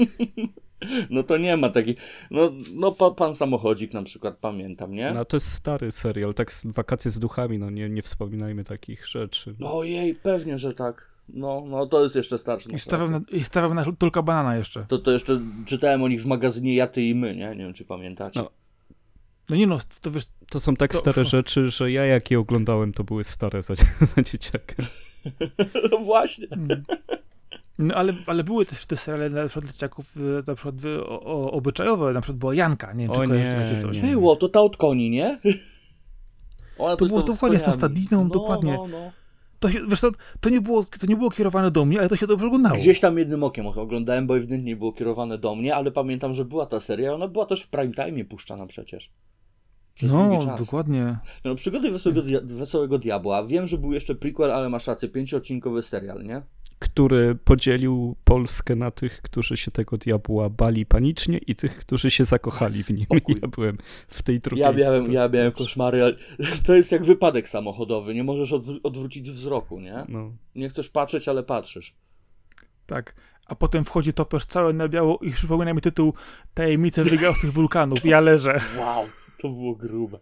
Już gadaliśmy o tym, to był najbardziej Lovecraftowski Tak. miniserial, jaki oglądaliśmy, nie? Ja nie wiedziałem jeszcze wtedy, kto to Lovecraft, a już czułem kosmiczny horror w tym. Słuchaj, ja przez całe lata wybiegałem z piwnicy. Jak już wychodziłem z piwnicy, po prostu wybiegałem. Bo mnie tam te stwory goniły po piwnicy, rozumiesz? No tak. A z takich jeszcze tam piwnicach, piwnic- a Drewut nie pamiętacie Emil, Emila, którego w Drewut nie zamykano? To był bodajże skandynawski serial, nie? O Emilu. Tak. Emil do Drewutki. Emil. Były takie serie właśnie do różnych krajów wyciągane innych i one się rzeczywiście... Yy, Gang Olsena, to, chociaż to były w sumie kinówki, nie? Ale było tego dużo, był że film, to można... był film. Tak, to były kinówki, ale było tego na tyle dużo, że spokojnie można to uznać za serial, tak jak, nie wiem, historia o żandarmie z Louisem, nie? Z, z Louis, Ale prze, wiesz- przepraszam. Ale wiesz co, tego e, Egona to nie kręcili chyba przez 20 czy 30 lat. No tak, dlatego właśnie mówię, nie? Serial tak naprawdę, nie? Ale wiesz, z takich e, pozycji właśnie importowanych z innych krajów, to wiesz, e, troszkę wiesz, bardziej patrzymy na te amerykańskie, ale myślę, że tych właśnie e, była też Arabella i Rumburaki na Heidi. przykład. Heidi, o, Heidi tak. też była, nie? Ale Rumburaka też pamiętam. To, to nie było z Sagali? Coś? Nie, nie, to było coś też, jakieś takie inne No i fantazje. ten magiczny pierścień takie, co się, Mhm. wiesz, Mhm. przekręcał i spełniał życzenia i inne tym podobne. Ja pierdzielę. S- Wiesz, to z, z tak, wtedy jeszcze to było też... chyba pewnie- 70% naszych słuchaczy nie ma pojęcia, o czym my w tym momencie mówimy. I to są rzeczy, które nie, nie, nie, nie zobaczą. Ale dobra, e, No, produkcja niemiecka. gdzieś można znaleźć, tylko wiesz, teraz pewnie w jakości 480p i treściowo pewnie to już już ledwo oglądalne. Wiesz, to sporo tych rzeczy jest autentycznie na YouTube do obejrzenia. To możliwe, tych nie? seriali. Pytanie tylko, czy da się Bez to oglądać. Albo na znienawidzonym Y, CDA. y, Albo. O, Albo. Szara strefa, nie? Ja to, nie, dobra, nieważne, nie wchodźmy w tą stronę. Ale właśnie powiem ci, że niektórych tych seriali, jak na przykład Tajemnice Sagali, e, czy też na przykład czekaj, bo nie, e, jeszcze jakiś Gwiazdy Pirat, o właśnie, to oglądałem parę lat temu z moimi córkami i to się dobrze przyjęło na przykład, jeżeli chodzi o to, więc to, wiesz, pewne, pe, pewne standardy powiedzmy są ok do przyjęcia na, na pewnym poziomie wiekowym, jeżeli chodzi o tego typu właśnie e, seriale, czy na przykład Maszyna Zmian też była, to też właśnie dobrze, do, dobrze wyszło. A wow, który to był serial? To też był polski serial? To też z Polsko 90-tych, nie? jakiś. Tak, to był i film, i serial. Wow, no. No właśnie to też było super, że były te kolaboracje właśnie polsko-niemiecko jakieś tam, no. Australijskie. y, Chłopiec z Andromedy. Tak, to było świetne. Wspominaliśmy już o tych serialach kiedyś z Marcinem na No. pewno. Ale właśnie nie, nie, nie w takim szerokim przekroju, bo to po prostu wiesz, chodziło raczej o takie wiesz, rzeczy, gdzie się nie pojawiały. Tak, bo gadaliśmy sporo, przy okazji właśnie y, Diabła i zahaczyliśmy też o wow, y, kiedy robiliśmy odcinek o y, serialach, które nas straumatyzowały za dzieciaka. Właśnie z tym koronnym przykładem tajemnicy wulkanów. Tajemnice wygosy wulkanów, Mhm. tak, i te Nie będą który to był odcinek, ale gdzieś tam nas znajdziecie. No, ale wiesz co, inna zupełnie historia. Serial niemiecki, Cobra 11, Cobra 11. czyli ta policja na autostradzie. Świetne gry wyszły na podstawie. Fantastyczne tytuły. Komisarz Le- Rex jeszcze, Alex. O, o tak, oczywiście. A to było fajne, bo, bo był piesek, nie wiesz. No, ale wam powiem jedną rzecz, że chodzi o Cobra 11, e, tak wiesz, było Wydział trochę gier z tego. E, To znaczy, tak, e, do, do dzisiaj stwierdzam, że, e, że sporo numerów kaskaderskich, które tam wykonywali, naprawdę było epickich. to Dobra, no ale oddać. wtedy też robił kaskaderskie wyczyny Jackie Chan, więc oni mogli mu co najwyżej buty wiązać przy tym, co się pojawiało na ekranie. ale w jego wykonaniu oraz ale-. Okej, dobrze, ale to, co robił Jackie Chan nogami, oni robili samochodami. Dobra, ale styl, nie? Dobra, to teraz ci coś powiem jeszcze jedno. Ten serial kręcą dalej, cały czas. Mhm. Doktor cały Who. czas leci. Słuchaj, ta, po, po, po, To poza jednym aktorem zmienili się praktycznie wszyscy, jeżeli chodzi o ekipę i miejsce, gdzie go kręcą. Tam bodajże jedna się osoba pojawia jeszcze epizodycznie ze starego składu, ale oni od połowy lat 90. kręcą ten serial cały czas. Tam już jest chyba, wiesz co, z 25-26 Ale lat. to jest taka niemiecka uroda, bo nie wiem, czy wiecie, te wszystkie rzeczy, które są u nas znane jako trudne sprawy, pamiętniki z wakacji i tak dalej, to są niemieckie formaty. One są wymyślone w Niemczech. W ogóle ten styl robienia telewizji e, jak najtaniej i bez aktorów, i bez ludzi, którzy potrafią to kręcić, składać i bez wszystkiego, to, to się wziął z Niemiec i to tam wybuchło. No, więc, więc tam jest też takie zagłębie odrębnego stylu, co zresztą łatwo poznać także po, po tym, że powstał tam Gothic i to wszystko tłumaczy. A, patrz, widzisz, jak ładnie pomyliłem New Vegas z Vegas Pro, to takie samo drewno, nie? Znaczy, Vegas Pro jest dużo bardziej dopracowanym programem niż New Vegas. No, wiesz, e, a- kwestia jest taka, że już kończąc ten temat tej Kobry 11, tego całego oddziału po e, autostrady i tak dalej, to e, takich serialów na przykład na zachodzie, które trafiają do nas, kręci się sporo generalnie i właśnie e, mam czasem wrażenie, że większość rzeczy, która jest sprawia polskiej telewizji jest ewidentnie na licencji. Wiesz, jeżeli szukasz produkcji Bardzo oryginalnej, dużo, tak. Myślisz, że ktokolwiek u nas by wpadł na taki pomysł, to trzeba od kogoś kupić, nie? Ale teraz jest ten ruch, że właśnie książki się adaptuje, pisarze są potrzebni. No tak jak w, e, wystrzeliłą popularnością e, Mroza, czy też e, Bondy, czy e, kto pisał Ślepnąc od świateł. E, O, nie No. pamiętam. Nie widziałem tego serialu, szczerze, wstyd się przyznać, ale będę musiał do niego usiąść. Podobno jest fantastyczny. Ale, ale no tak samo Chmielewski, Chmielarz, to no, no jest trochę nazwisk polskich autorów nowych, zwłaszcza kryminalnych, którzy są brani w końcu przez telewizję, bo te nasze oddziały Netflixa czy też HBO, no nie potrzebują fabuł, no są stra- strajki scenarzystów też w Stanach. I, I to jest szansa, żeby te europejskie produkcje e, wybuchały. No i one są też bardziej doceniane na rynkach lokalnych. Część z tych rzeczy zresztą jest na TVN-ie, jest, są te seriale Szać, y, Belfer był jakiś, wiecie, one są raczej, je- jeszcze Mhm. mają dużo pracy do odrobienia, ale widać, że jest zawzięcie na, na tego typu rzeczy produkowane u nas i one zyskują na y, jakości produkcyjnej. I myślę, że się kiedyś doczekamy, że, że coś polskiego będzie, nie wiem, domem z papieru, że pójdzie na cały świat i, i faktycznie rozbije. Przypomniał mi się jeszcze jeden polski serial, ale szybko sprawdziłem, to już 2007 rok, także nie kwalifikuje się, ale z polskich seriali to Ekipa od Agnieszki Holland była bardzo dobrym political fiction. E, No właśnie, ja w ogóle, żebyśmy nie zakończyli tego odcinka bez tego, ja muszę o moim ulubionym serialu ever i w ogóle do tego 2000 roku i także po, to są różowe lata 70.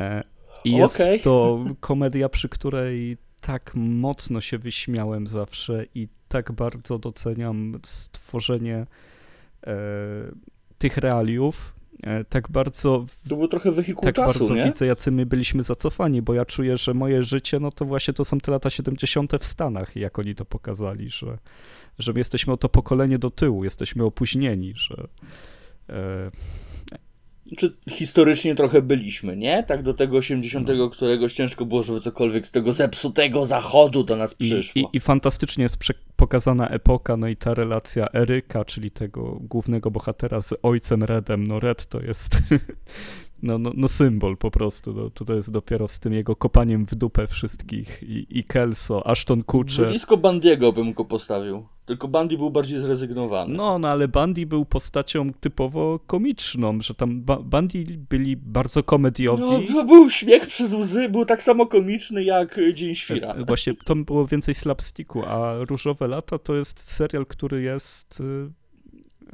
komedią tak ogólnie przy okazji tej całej obyczajówki, która jest bardzo ważna i e, strasznie dobrze się tam wybawiłem i czułem bardzo mocny smutek, kiedy się skończyło. Chyba największy po jakimkolwiek serialu, kiedy potem oglądałem też show, jak cała ekipa się rozstaje, jak idą w swoją stronę. No zresztą też Mila Kunis właśnie i Kutcher Płakałeś. z tego wyszli. E, No to rewelacja dla mnie. Praktycznie każdy odcinek do, no do, do kiedy jeszcze w tych sezonach był e, właśnie Erik, bo w ostatnim go nie było, to, to naprawdę rewelacja 10 na 10 i sam śmiech, luz i wszystko naraz. Ten serial fajnie robił to, że mimo, że kręcony dużo później, to fajnie oddawał ducha tych lat 70., o których mówił. Nie? On tak się fajnie cofał w przeszłość. To był taki przyjemny wehikuł czasu. No bardzo, no i też właśnie to ich wyluzowanie, jakie tam było podejście do szkoły, jak oni się wymykali. Pewnie, że wyluzowanie. Dzieci kwiaty. Wszyscy byli Trochę wyluzowani. tak, no ale no właśnie były te elementy, że tam wychodzili na imprezy pokryjomu, że tam e, pili jakiś alkohol, coś tam przypalali, coś kombinowali. Tak, każdy 17-latek jeździł Cadillaciem z, ze zdejmowanym dachem, bo po prostu wtedy wszyscy tak jeździli, No, bo- nie? E, świetne, świetne to było, naprawdę. Dzwony i afro. No klimat, tam był klimat, to trzeba przyznać. To ja wam powiem, Fajnie był osadzony w swoim czasie. Zdecydowanie zgadzam się, że fajne są te seriale właśnie takie, które są gdzieś wzorowane na jakieś czasy, na jakieś takie y, momenty, wiesz, w danej chwili, powiedzmy, na świecie, gdzie coś się działo klimatycznie, ale ja się dokopałem do takiej rzeczy, pytaliście, jakie polskie seriale y, przykładowo zostały wykupione jako licencje na, na inne kraje. No to mam przynajmniej jeden, yy, jak on się nazywał, Wilkowyje, nie? Tak, Bodajże. rancho w Estonii Poczekaj, ja ci powiem jest. po kolei. Rancho. Rancho. Rancho. Rancho. Rancho. Dobra, no. Y, to też jest coś, co mi wpada jednym uchem, drugim wypada. Rancho y, trafiło do Estonii. Mhm. Możliwe. I tam to się nazywa na jakieś e, nabriplika, czyli sąsiad. To, więc masz jedną rzecz. E, na przykład, nie wiem, czy pamiętacie, był kiedyś taki serial na TVN, który nazywał się Kryminalni. Coś może? No to taka właśnie jak te niemieckie kobry. Taka polska, no, polska produkcja wszystkie. właśnie o, o warszawskich policjantach. Mhm. E, Znaczy bardziej kryminalne to było niż, niż Demolka, ale wiadomo, e, to, to, to nawet na swoje czasy było na całkiem niezłym poziomie E, i tu sprzedano na przykład licencję tego i do Rosji i na Litwę na przykład. I to rzeczywiście tam się ponoć dobrze, do, dobrze przyjęło to. I całkiem, całkiem to nieźle wyszło. Na przykład do Rosji sprzedano też M jak Miłość. Więc to jest też ciekawe, że cała licencja naszego takiego dużego serialu, powiedzmy, obyczajowego trafiła do, na zachód. I teraz informacja dla was. E, Sitcom, który nazywa się e, Niepruchi na Ukrainie są ukraińską wersją kiepskich. I tutaj jest, posłuchajcie, właśnie patrzę na to, jak wygląda ta ekipa i jestem, no, okej, e, są kiepscy po ukraińsku. To myślę, że dla was powinno być to coś bardzo, bardzo ciekawego, jeżeli chodzi o tego No, typu rzeczy. Koło dupy mi to lata, szczerze mówiąc. Wi- wi- wiadomo, podaję to raczej jako ciekawostkę, Mhm. ale taki, taki fakt, że nie, nie tylko do nas wchodzą takie właśnie e, sitcomowe, e, no określmy to czasami miałkie produkcje, ale też rzeczywiście potrafimy gdzieś to sprzedać na zewnątrz. Nie, mówimy tu nie tylko o dużych tytułach właśnie, jak na przykład Wataha, że się do świateł, czy Belfer wspomniany, które się bardzo dobrze właśnie na zachodzie oglądają. Wataha, to był dobry serial. To był bardzo dobry serial. No Pitbull jako serial też. Tak, Pitbull jako serial też. Ja wam powiem taką ciekawostkę, że Belfer właśnie wrócił z nowym sezonem po latach. Yy, trzeci chyba, nie? Tak, trzeci, e, za, e, e, za, zapomnijmy o drugim, który był koszmarny e, i ma właśnie wrócić do, do klimatu pierwszego sezonu, tak właśnie, mało miasteczkowo z takim dobrym No pomysłem. zobaczymy. Za, za 20 lat obejrzę, nie? Tak samo jak pierwszy oglądałem Zobaczymy. po czasie, o drugim nie wiedziałem, że był. Widziałem niedawno info, że jest trzeci. Yy, też ani ziębi, ani grzeje. No może po prostu nie mam fasy teraz na jakieś polskie seriale po prostu. Jasne. E, Oczywiście zawsze możesz sobie o ojca Mateusza. Nie, ostatni polski serial, jaki oglądałem, to było Sexify i bardzo mi się podobał. Pierwszy sezon, nie różyłem jeszcze drugiego, także też jestem do tyłu i tutaj. No ale to już mówimy o rzeczach, rzeczach nowszych. Mhm, To zdecydowanie za nowe, tak, tak, bo to co ostatnie 3 lata, nie? No. Arek, wspomniałeś o różowych latach 70., jako taki jeden z twoich bardziej, bardzo ulubionych. Ja bym tutaj wrócał z Seyfielda, ale ja nie mogę, nie mogę nie powiedzieć o Przystanku Alaska, który po prostu dla mnie jest czymś absolutnym fenomenem. No jeszcze można chodzi SNL, Top Gear to też serial, który się ciągnął w sumie też od 70 lat do 2002 bodajże. Było takich du- dużo seriali, które trwały, zanim, zanim my się jeszcze urodziliśmy i trwały jeszcze do tej, do, do, do niedawna tak naprawdę. Jasne, jasne, ale to, wiesz, to, to, to są takie kwestie, w które czasami po prostu ciężko, ciężko wejść po latach, albo nie mając kontekstu zupełnie jesteś wyrwany, wyrwany z tego poczucia Akurat humoru. Top Gear to warto sobie obejrzeć z samego początku, nie? jest bardzo aktualny, no. nadal jest tak są, są dobrą rozrywką. No ale tak właśnie patrząc, tak jak mówiłem, Przystanek Laska dla mnie na przykład jest czymś, co absol- absolutnie e, niesamowitym, fajnym, jeżeli chodzi o serial i obyczajowy, i pokręcony, e, i ponad- ponadnaturalny. Hej, ale co- czekaj, czekaj, 90 lata to jeszcze przecież Twin Peaks. No chciałem to też właśnie Okej. powiedzieć. Do tego właśnie chciałem dojść, że e, też, e, wiesz, Przystanek Laska był fenomenem pewnym u nas w kraju, bardzo mocnym. Przecież Tak, E, widziałem. Absolutnie mnie nie zainteresował, bo myślałem, że to jakaś tempa obyczajówka. Ty mi dopiero w naszym podcaście uświadomiłeś, że kompletnie miałem złe pojęcie o tym, co to było. ja mam płyty, na płytach to w całości dokładnie, to, to zupełnie, zupełnie inne, inne. Podeślij, Ale obejrzę co, sobie. A, ale wiesz co, u nas w kraju to był zupełnie fenomen. Przecież ludzie się gromadzili, jeździli, je- jeździli na e, różnego typu zloty, spotkania. E, to był przez wiele, wiele lat to się bardzo... nazywa takie ładne słowo w języku polskim. Dobra, mieliśmy fandom, tak jest, ta przystanku Alaska w Polsce, ogromny przez lata, lata 90. to bardzo, bardzo długo, długo trwało. E, To, co wspominali właśnie o Twin Peaks, to tylko się też chciałem dojść, że e, Twin Peaks był po prostu, pamiętam, fenomenem. No, ale to dlatego, że wiesz, 90.. reżyser klasy Lyncha zrobił serial do telewizji, gdzie wciąż była ta mentalność, że telewizja to jest kategoria B, nie? A kategoria A, czyli kino, nie miesza się z kategorią B, czy to scenarzyści, czy, czy to producenci, czy to aktorzy. E, A tu nagle David Lynch, ten od Zaginionej Autostrady, nie? Że wypuszcza coś do telewizji. I pozamiatał trochę tą telewizję, tak ludzie zdębieli, nie? Tak zostawił ich z odziewną gębą, na zasadzie, no to sobie interpretujcie. No ale to, to jest też to, że wiesz, masz format telewizyjny, który jest dłuższy i Mhm. oczywiście możesz tam sobie folgować. Coś to mówiłem wcześniej, masz pomysłem. czas na rozwój bohaterów i to na przykład w Twin Peaks zajebiście dobrze widać, nie? Te postacie są z krwi i kości. No też Twin Peaks to jest też serial, który po wielu latach później wrócił z kolejnym sezonem. Tak, wciąż muszę ten trzeci obejrzeć. Znaczy, nie sądzę, żeby był potrzebny, ale mam nadzieję, że kiedy go obejrzę, to stwierdzę, że się myliłem i był mi potrzebny. Ale Twin Peaks miał też Ogniu Król za mną, czyli film kinowy, pamiętaj. To jest też to, że Tak, tak, on to też był chyba skondensowanym serialem, nie? bardzo tam, tam i, i był też w sensie też trochę pre, prequelem, który opowiadał to, co się Wiedźmin wcześniej. Żebrowskim też miał wersję kinową i nie oglądajcie nigdy wersji kinowej. Obejrzyjcie serial, mówię to zupełnie serio. Jest lepszy od wersji kinowej. No. No tak naprawdę, wiesz, to y, mamy sporo seriali, których tak naprawdę, y, to się śmialiśmy wcześniej, y, połowa ludzi, którzy to, tego słucha, nie wie w ogóle o czym mówimy. Jeżeli wiecie o czym mówimy, to warto na kolonoskopię się zapisać. Czekałem na ten dowcip, tak, tak, oczywiście. Jeśli, je- jeśli nie wiecie, to można też dostać kontynuację tych seriali, bądź też wykopać je w różnego typu streamingach sobie obejrzeć. Sporo tego jest e, dostępnego naprawdę. Muszę co wrzucić ważne- tu jeden zawód z mojej strony. Chciałem sobie odświeżyć Babylon 5. Nie ma absolutnie w żadnym streamingu, czy to na, Pols- na dostępnych w Polsce, czy w Europie, czy też w Stanach, nawet przy, przy pomocy żadnego VPN-u. Po prostu nie ma tego w żadnej streamingowej usłudze. Jedyna opcja, żeby obejrzeć sobie Babylon 5, to sprowadzić sobie płyty. e, no lub być kreatywnym, nie? To jedyna opcja. Niestety, szkoda. A propos sprowadzania płyt. e, Wiecie, że mam takiego małego hopla, jeżeli chodzi o to, żeby mieć trochę rzeczy na płytach dostępnych zawsze. No tak jak bomby pieprzną, nie? No to, to, to No, dokładnie. To, zapraszam na grilla, nie? Zawsze wiadomo, nie? no jasne. Ale to trzeba mieć prąd jeszcze. Yy, mam solary i do tego czasu mam nadzieję będę, będę mieć akumulator, akumulatory Wiesz, jeszcze, więc nic spoko. nie dadzą solary, jeżeli, jeżeli niebo będzie zasnute, wiesz, opadem, nie? Przez kolejne 40 lat i zimą nuklearną, to gówno w To będziesz na rowerku kręcić prądnicę, no. No tak. No, więc tutaj wiesz, tych kwestii. Nie, wiesz co, powiem ci tak Optymistycznie zakładasz, że przeżyje, żeby zdechnąć na rowerku. O, to ja ostatnio, poczekaj, to ja ostatnio, powiem ci, dorwałem parę dni temu niezłego deala na Amazonie. Yy, z rynku francuskiego, ale wersja oryginalna też jest dostępna. Yy, za stówę. No, Nówka sztuka, nieśmigana. no, Yy, 58 płyt plus 3. no. Całość Stargate'a.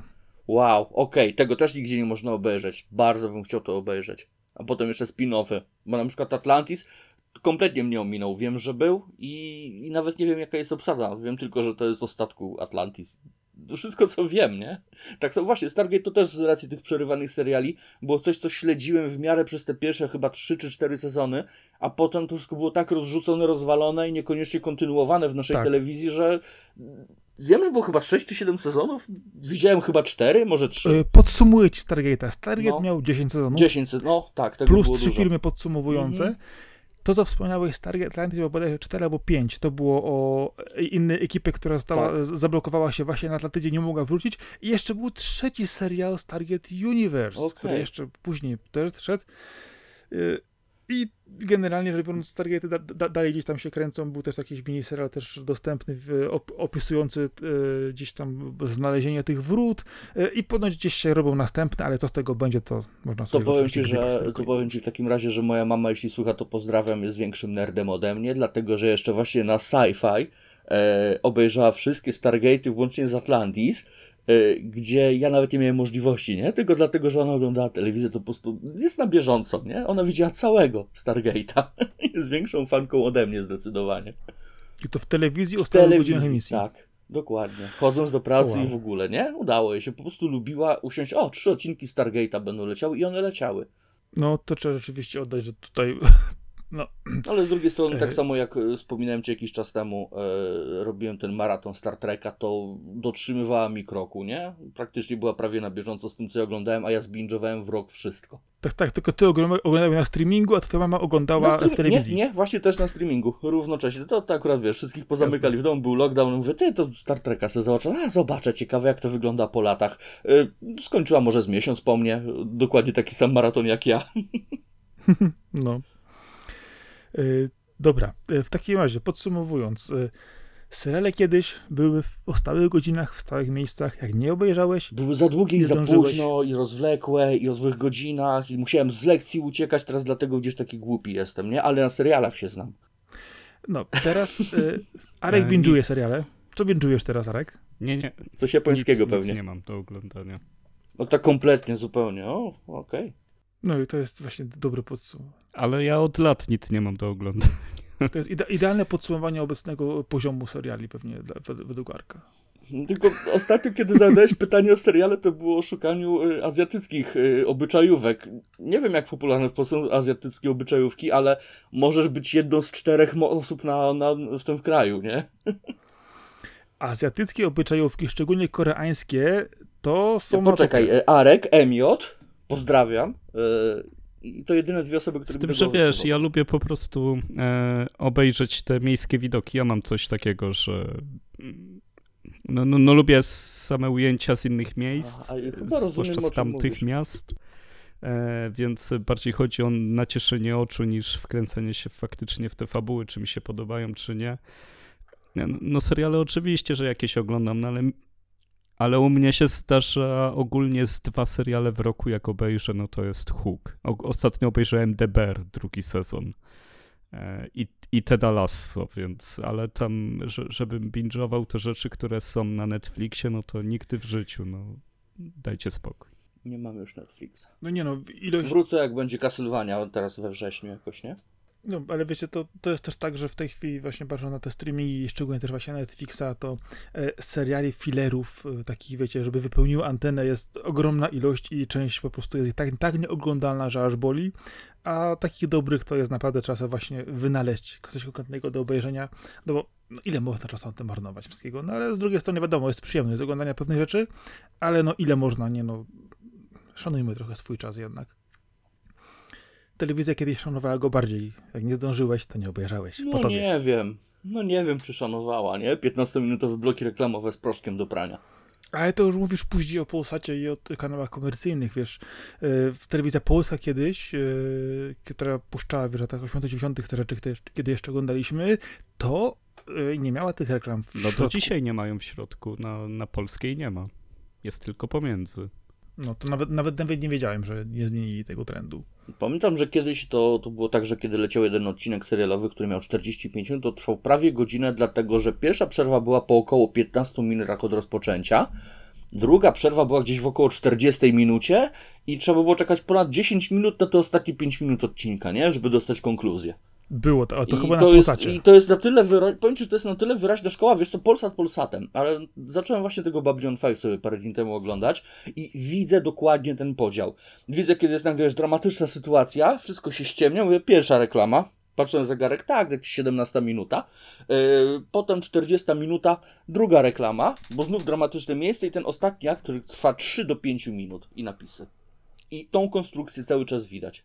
Y, Wiesz co, w przypadku produkcji amerykańskich to zawsze widać. Właśnie i to w serialach, y, i to w sitcomach szczególnie, gdzie zawsze, zawsze jest ten taki- podział. Ale wiesz co, to dobrze, że przerywali w takich miejscach, a nie na przykład gdzieś tam w pół zdania, nie? Bo mogli mieć też taką fanaberię. No przynajmniej dzielili tak, jak sobie twórca zażyczył dzielić. Teraz może tak robią, bo pamiętam, że kiedyś, e, kiedyś to cieli tak losowo, że ojej. Kiedyś tak było. Oj nie, no proszę cię, Deep Space Nine też się rwał, no znaczy nie tyle rwał, co był cięty dokładnie w takim miejscu, jak powinien. Także ja trafiałem na te seriale, które były inteligentnie pocięte. Kończymy drugi akt, robimy reklamę, nie? I trzeci akt za 10 minut, czy tam 5 minut, ile tam reklama akurat trwała. Dokładnie. W takim razie, e, zbierając się do końca, e, jakaś szybka polecajka, jeden serial, który warto obejrzeć mimo wszystko. Z tamtego czasu? W Coś, co nie będzie powtórzeniem, y, powtórzeniem typu Archiwum Mix, czy, czy coś takiego? Może być. Hmm. Arek? Coś nieoczywistą perełkę? No? E, no, powiem tak, Arek? jeżeli jakimś cudem słuchają młodsi odbiorcy, to z- obejrzyjcie sobie Lost. Bo to było coś, co zmieniło całkowicie. O. O! E, chyba. No, ciekawe. W- Właśnie no to Okej. był taki mały e, zawirowanie, kiedy wchodziło właśnie rodzina Soprano, potem było The Wire. A nie Prison Break? Był jeszcze... O, The Wire! Tak, The Wire! Moja odpowiedź to The Wire. No i zaraz potem był Lost i rok po Lost The Office się zaczęło. I to były takie, no, taka seria na początku lat 2000, że e, odczarowała ten, e, to jak kiedyś patrzyliśmy na seriale i wprowadzała je w tą erę, przygotowywała do Netflixa, że tak powiem. No to ja dorzucę na koniec mój ulubiony serial z tamtego czasu, czyli e, The Dead Zone, czyli Martwa Strefa, czyli seriowa wersja e, książki Stephena Kinga. Warto gdzieś tego poszukać, obejrzeć, bo to jest niesamowity serial. E, Czyli tak, oglądamy serial lub nie oglądamy, zmieniło się to zupełnie, jeżeli chodzi o sposób oglądania, No i też dostajemy dogrywki e, seriali starszych w bardzo różnym wydaniu. E, No ale nie zmienia się jedno jednak, że no, lubimy te seriale oglądać, no chyba, że jesteśmy Arkiem, wtedy oglądamy ich trochę mniej i wybieramy bardzo szczególne, konkretne produkcje. Jak No najbardziej... właśnie takie fale, nie? Na przykład potrafię znaleźć jakiś serial, perełkę znikąd, y, obejrzeć go jednym ciągiem, po czym przez trzy miesiące w ogóle nie siadać do żadnego serialu. O, właśnie mi się przypomnieli chłopaki z baraków, a to jest 2001. No to właśnie już tak na granicy naszego tutaj e, No. dzisiejszej listy. No ale tak jest, że no, e, seriale nas wychowują, kształtują, jakbyśmy tego chcieli lub nie chcieli. E, Świadomie czy Pewnie, przez nieświadomie. osmozę. Jedne oglądamy, a innych nie oglądamy i dziwimy się, dlaczego w ogóle ktokolwiek je ogląda. No ale tak jest właśnie, że no, odbiorcy są różni i e, nie pogodzisz wszystkich, a czasami no, każdy nawet z nas też ogląda jakiegoś strasznego fillera i e, e, zajęcie go do kategorii raczej tak zwanej guilty pleasure e, niż e, oglądania dobrego serialu, tylko po prostu oglądasz go do takiej dzikiej przyjemności, że nawet jak jest głupi, nawet jak jest prymitywny, to tak się dobrze przy nim bawisz. No, zdarza się i tak. No, chyba, że to pierścienie władzy, to, to jest katorga. Och, dobra. Już nie będę w to wchodzić, bo oni chcą to kontynu- Nie, nie, kontynuować. nie ma co kopać leżącego, także. Dokładnie. Darek, Możemy gdzie nas można w takim razie znaleźć? E, Mnie za chwilę na pewno w łóżku. E, Na Instagramie jesteśmy. jesteśmy wszędzie, gdzie docierają RSS. Jesteśmy na YouTubie, e, jesteśmy na Spotify'u, jesteśmy. Gdzie jeszcze jesteśmy? Na wszędzie, wszystkich RSS-ach. To Jesteśmy już na powiedziałem. Spotify, jak właśnie mówiłeś. Jesteśmy na y, Apple. Na Facebooku jeszcze jesteśmy. YouTubach. Na Apple'a. Tak jest, gdzie się da, tam się upychamy. Y, E-maila powtórz do nas jeszcze. Kuchenne rozmowy gmail.com. tak jest, można napisać, y, nękać, y, kombinować, nie zgadzać się z nami jak najbardziej. Tak. Bardzo chętnie odpowiemy na to. Nie ma co. A w takim razie ja nazywam się Marcin Tymkowak, czyli Sekora, a dzisiaj tradycyjnie był z nami Darek Szymański, czyli Topesz. Dobry wieczór. Na... Dobranoc. do usłyszenia. Dobranoc. Oraz, oraz powracający, nagrywający Arkadiusz Ogończyk, czyli Kaskad. Dziękuję, cześć, dzięki, cześć. Dzięki bardzo serdecznie za nagranie, dzięki za posłuchanie i do kolejnego odcinka. Trzymajcie się serdecznie. Hej. Cześć. Idę spać. Ledwo siedzę.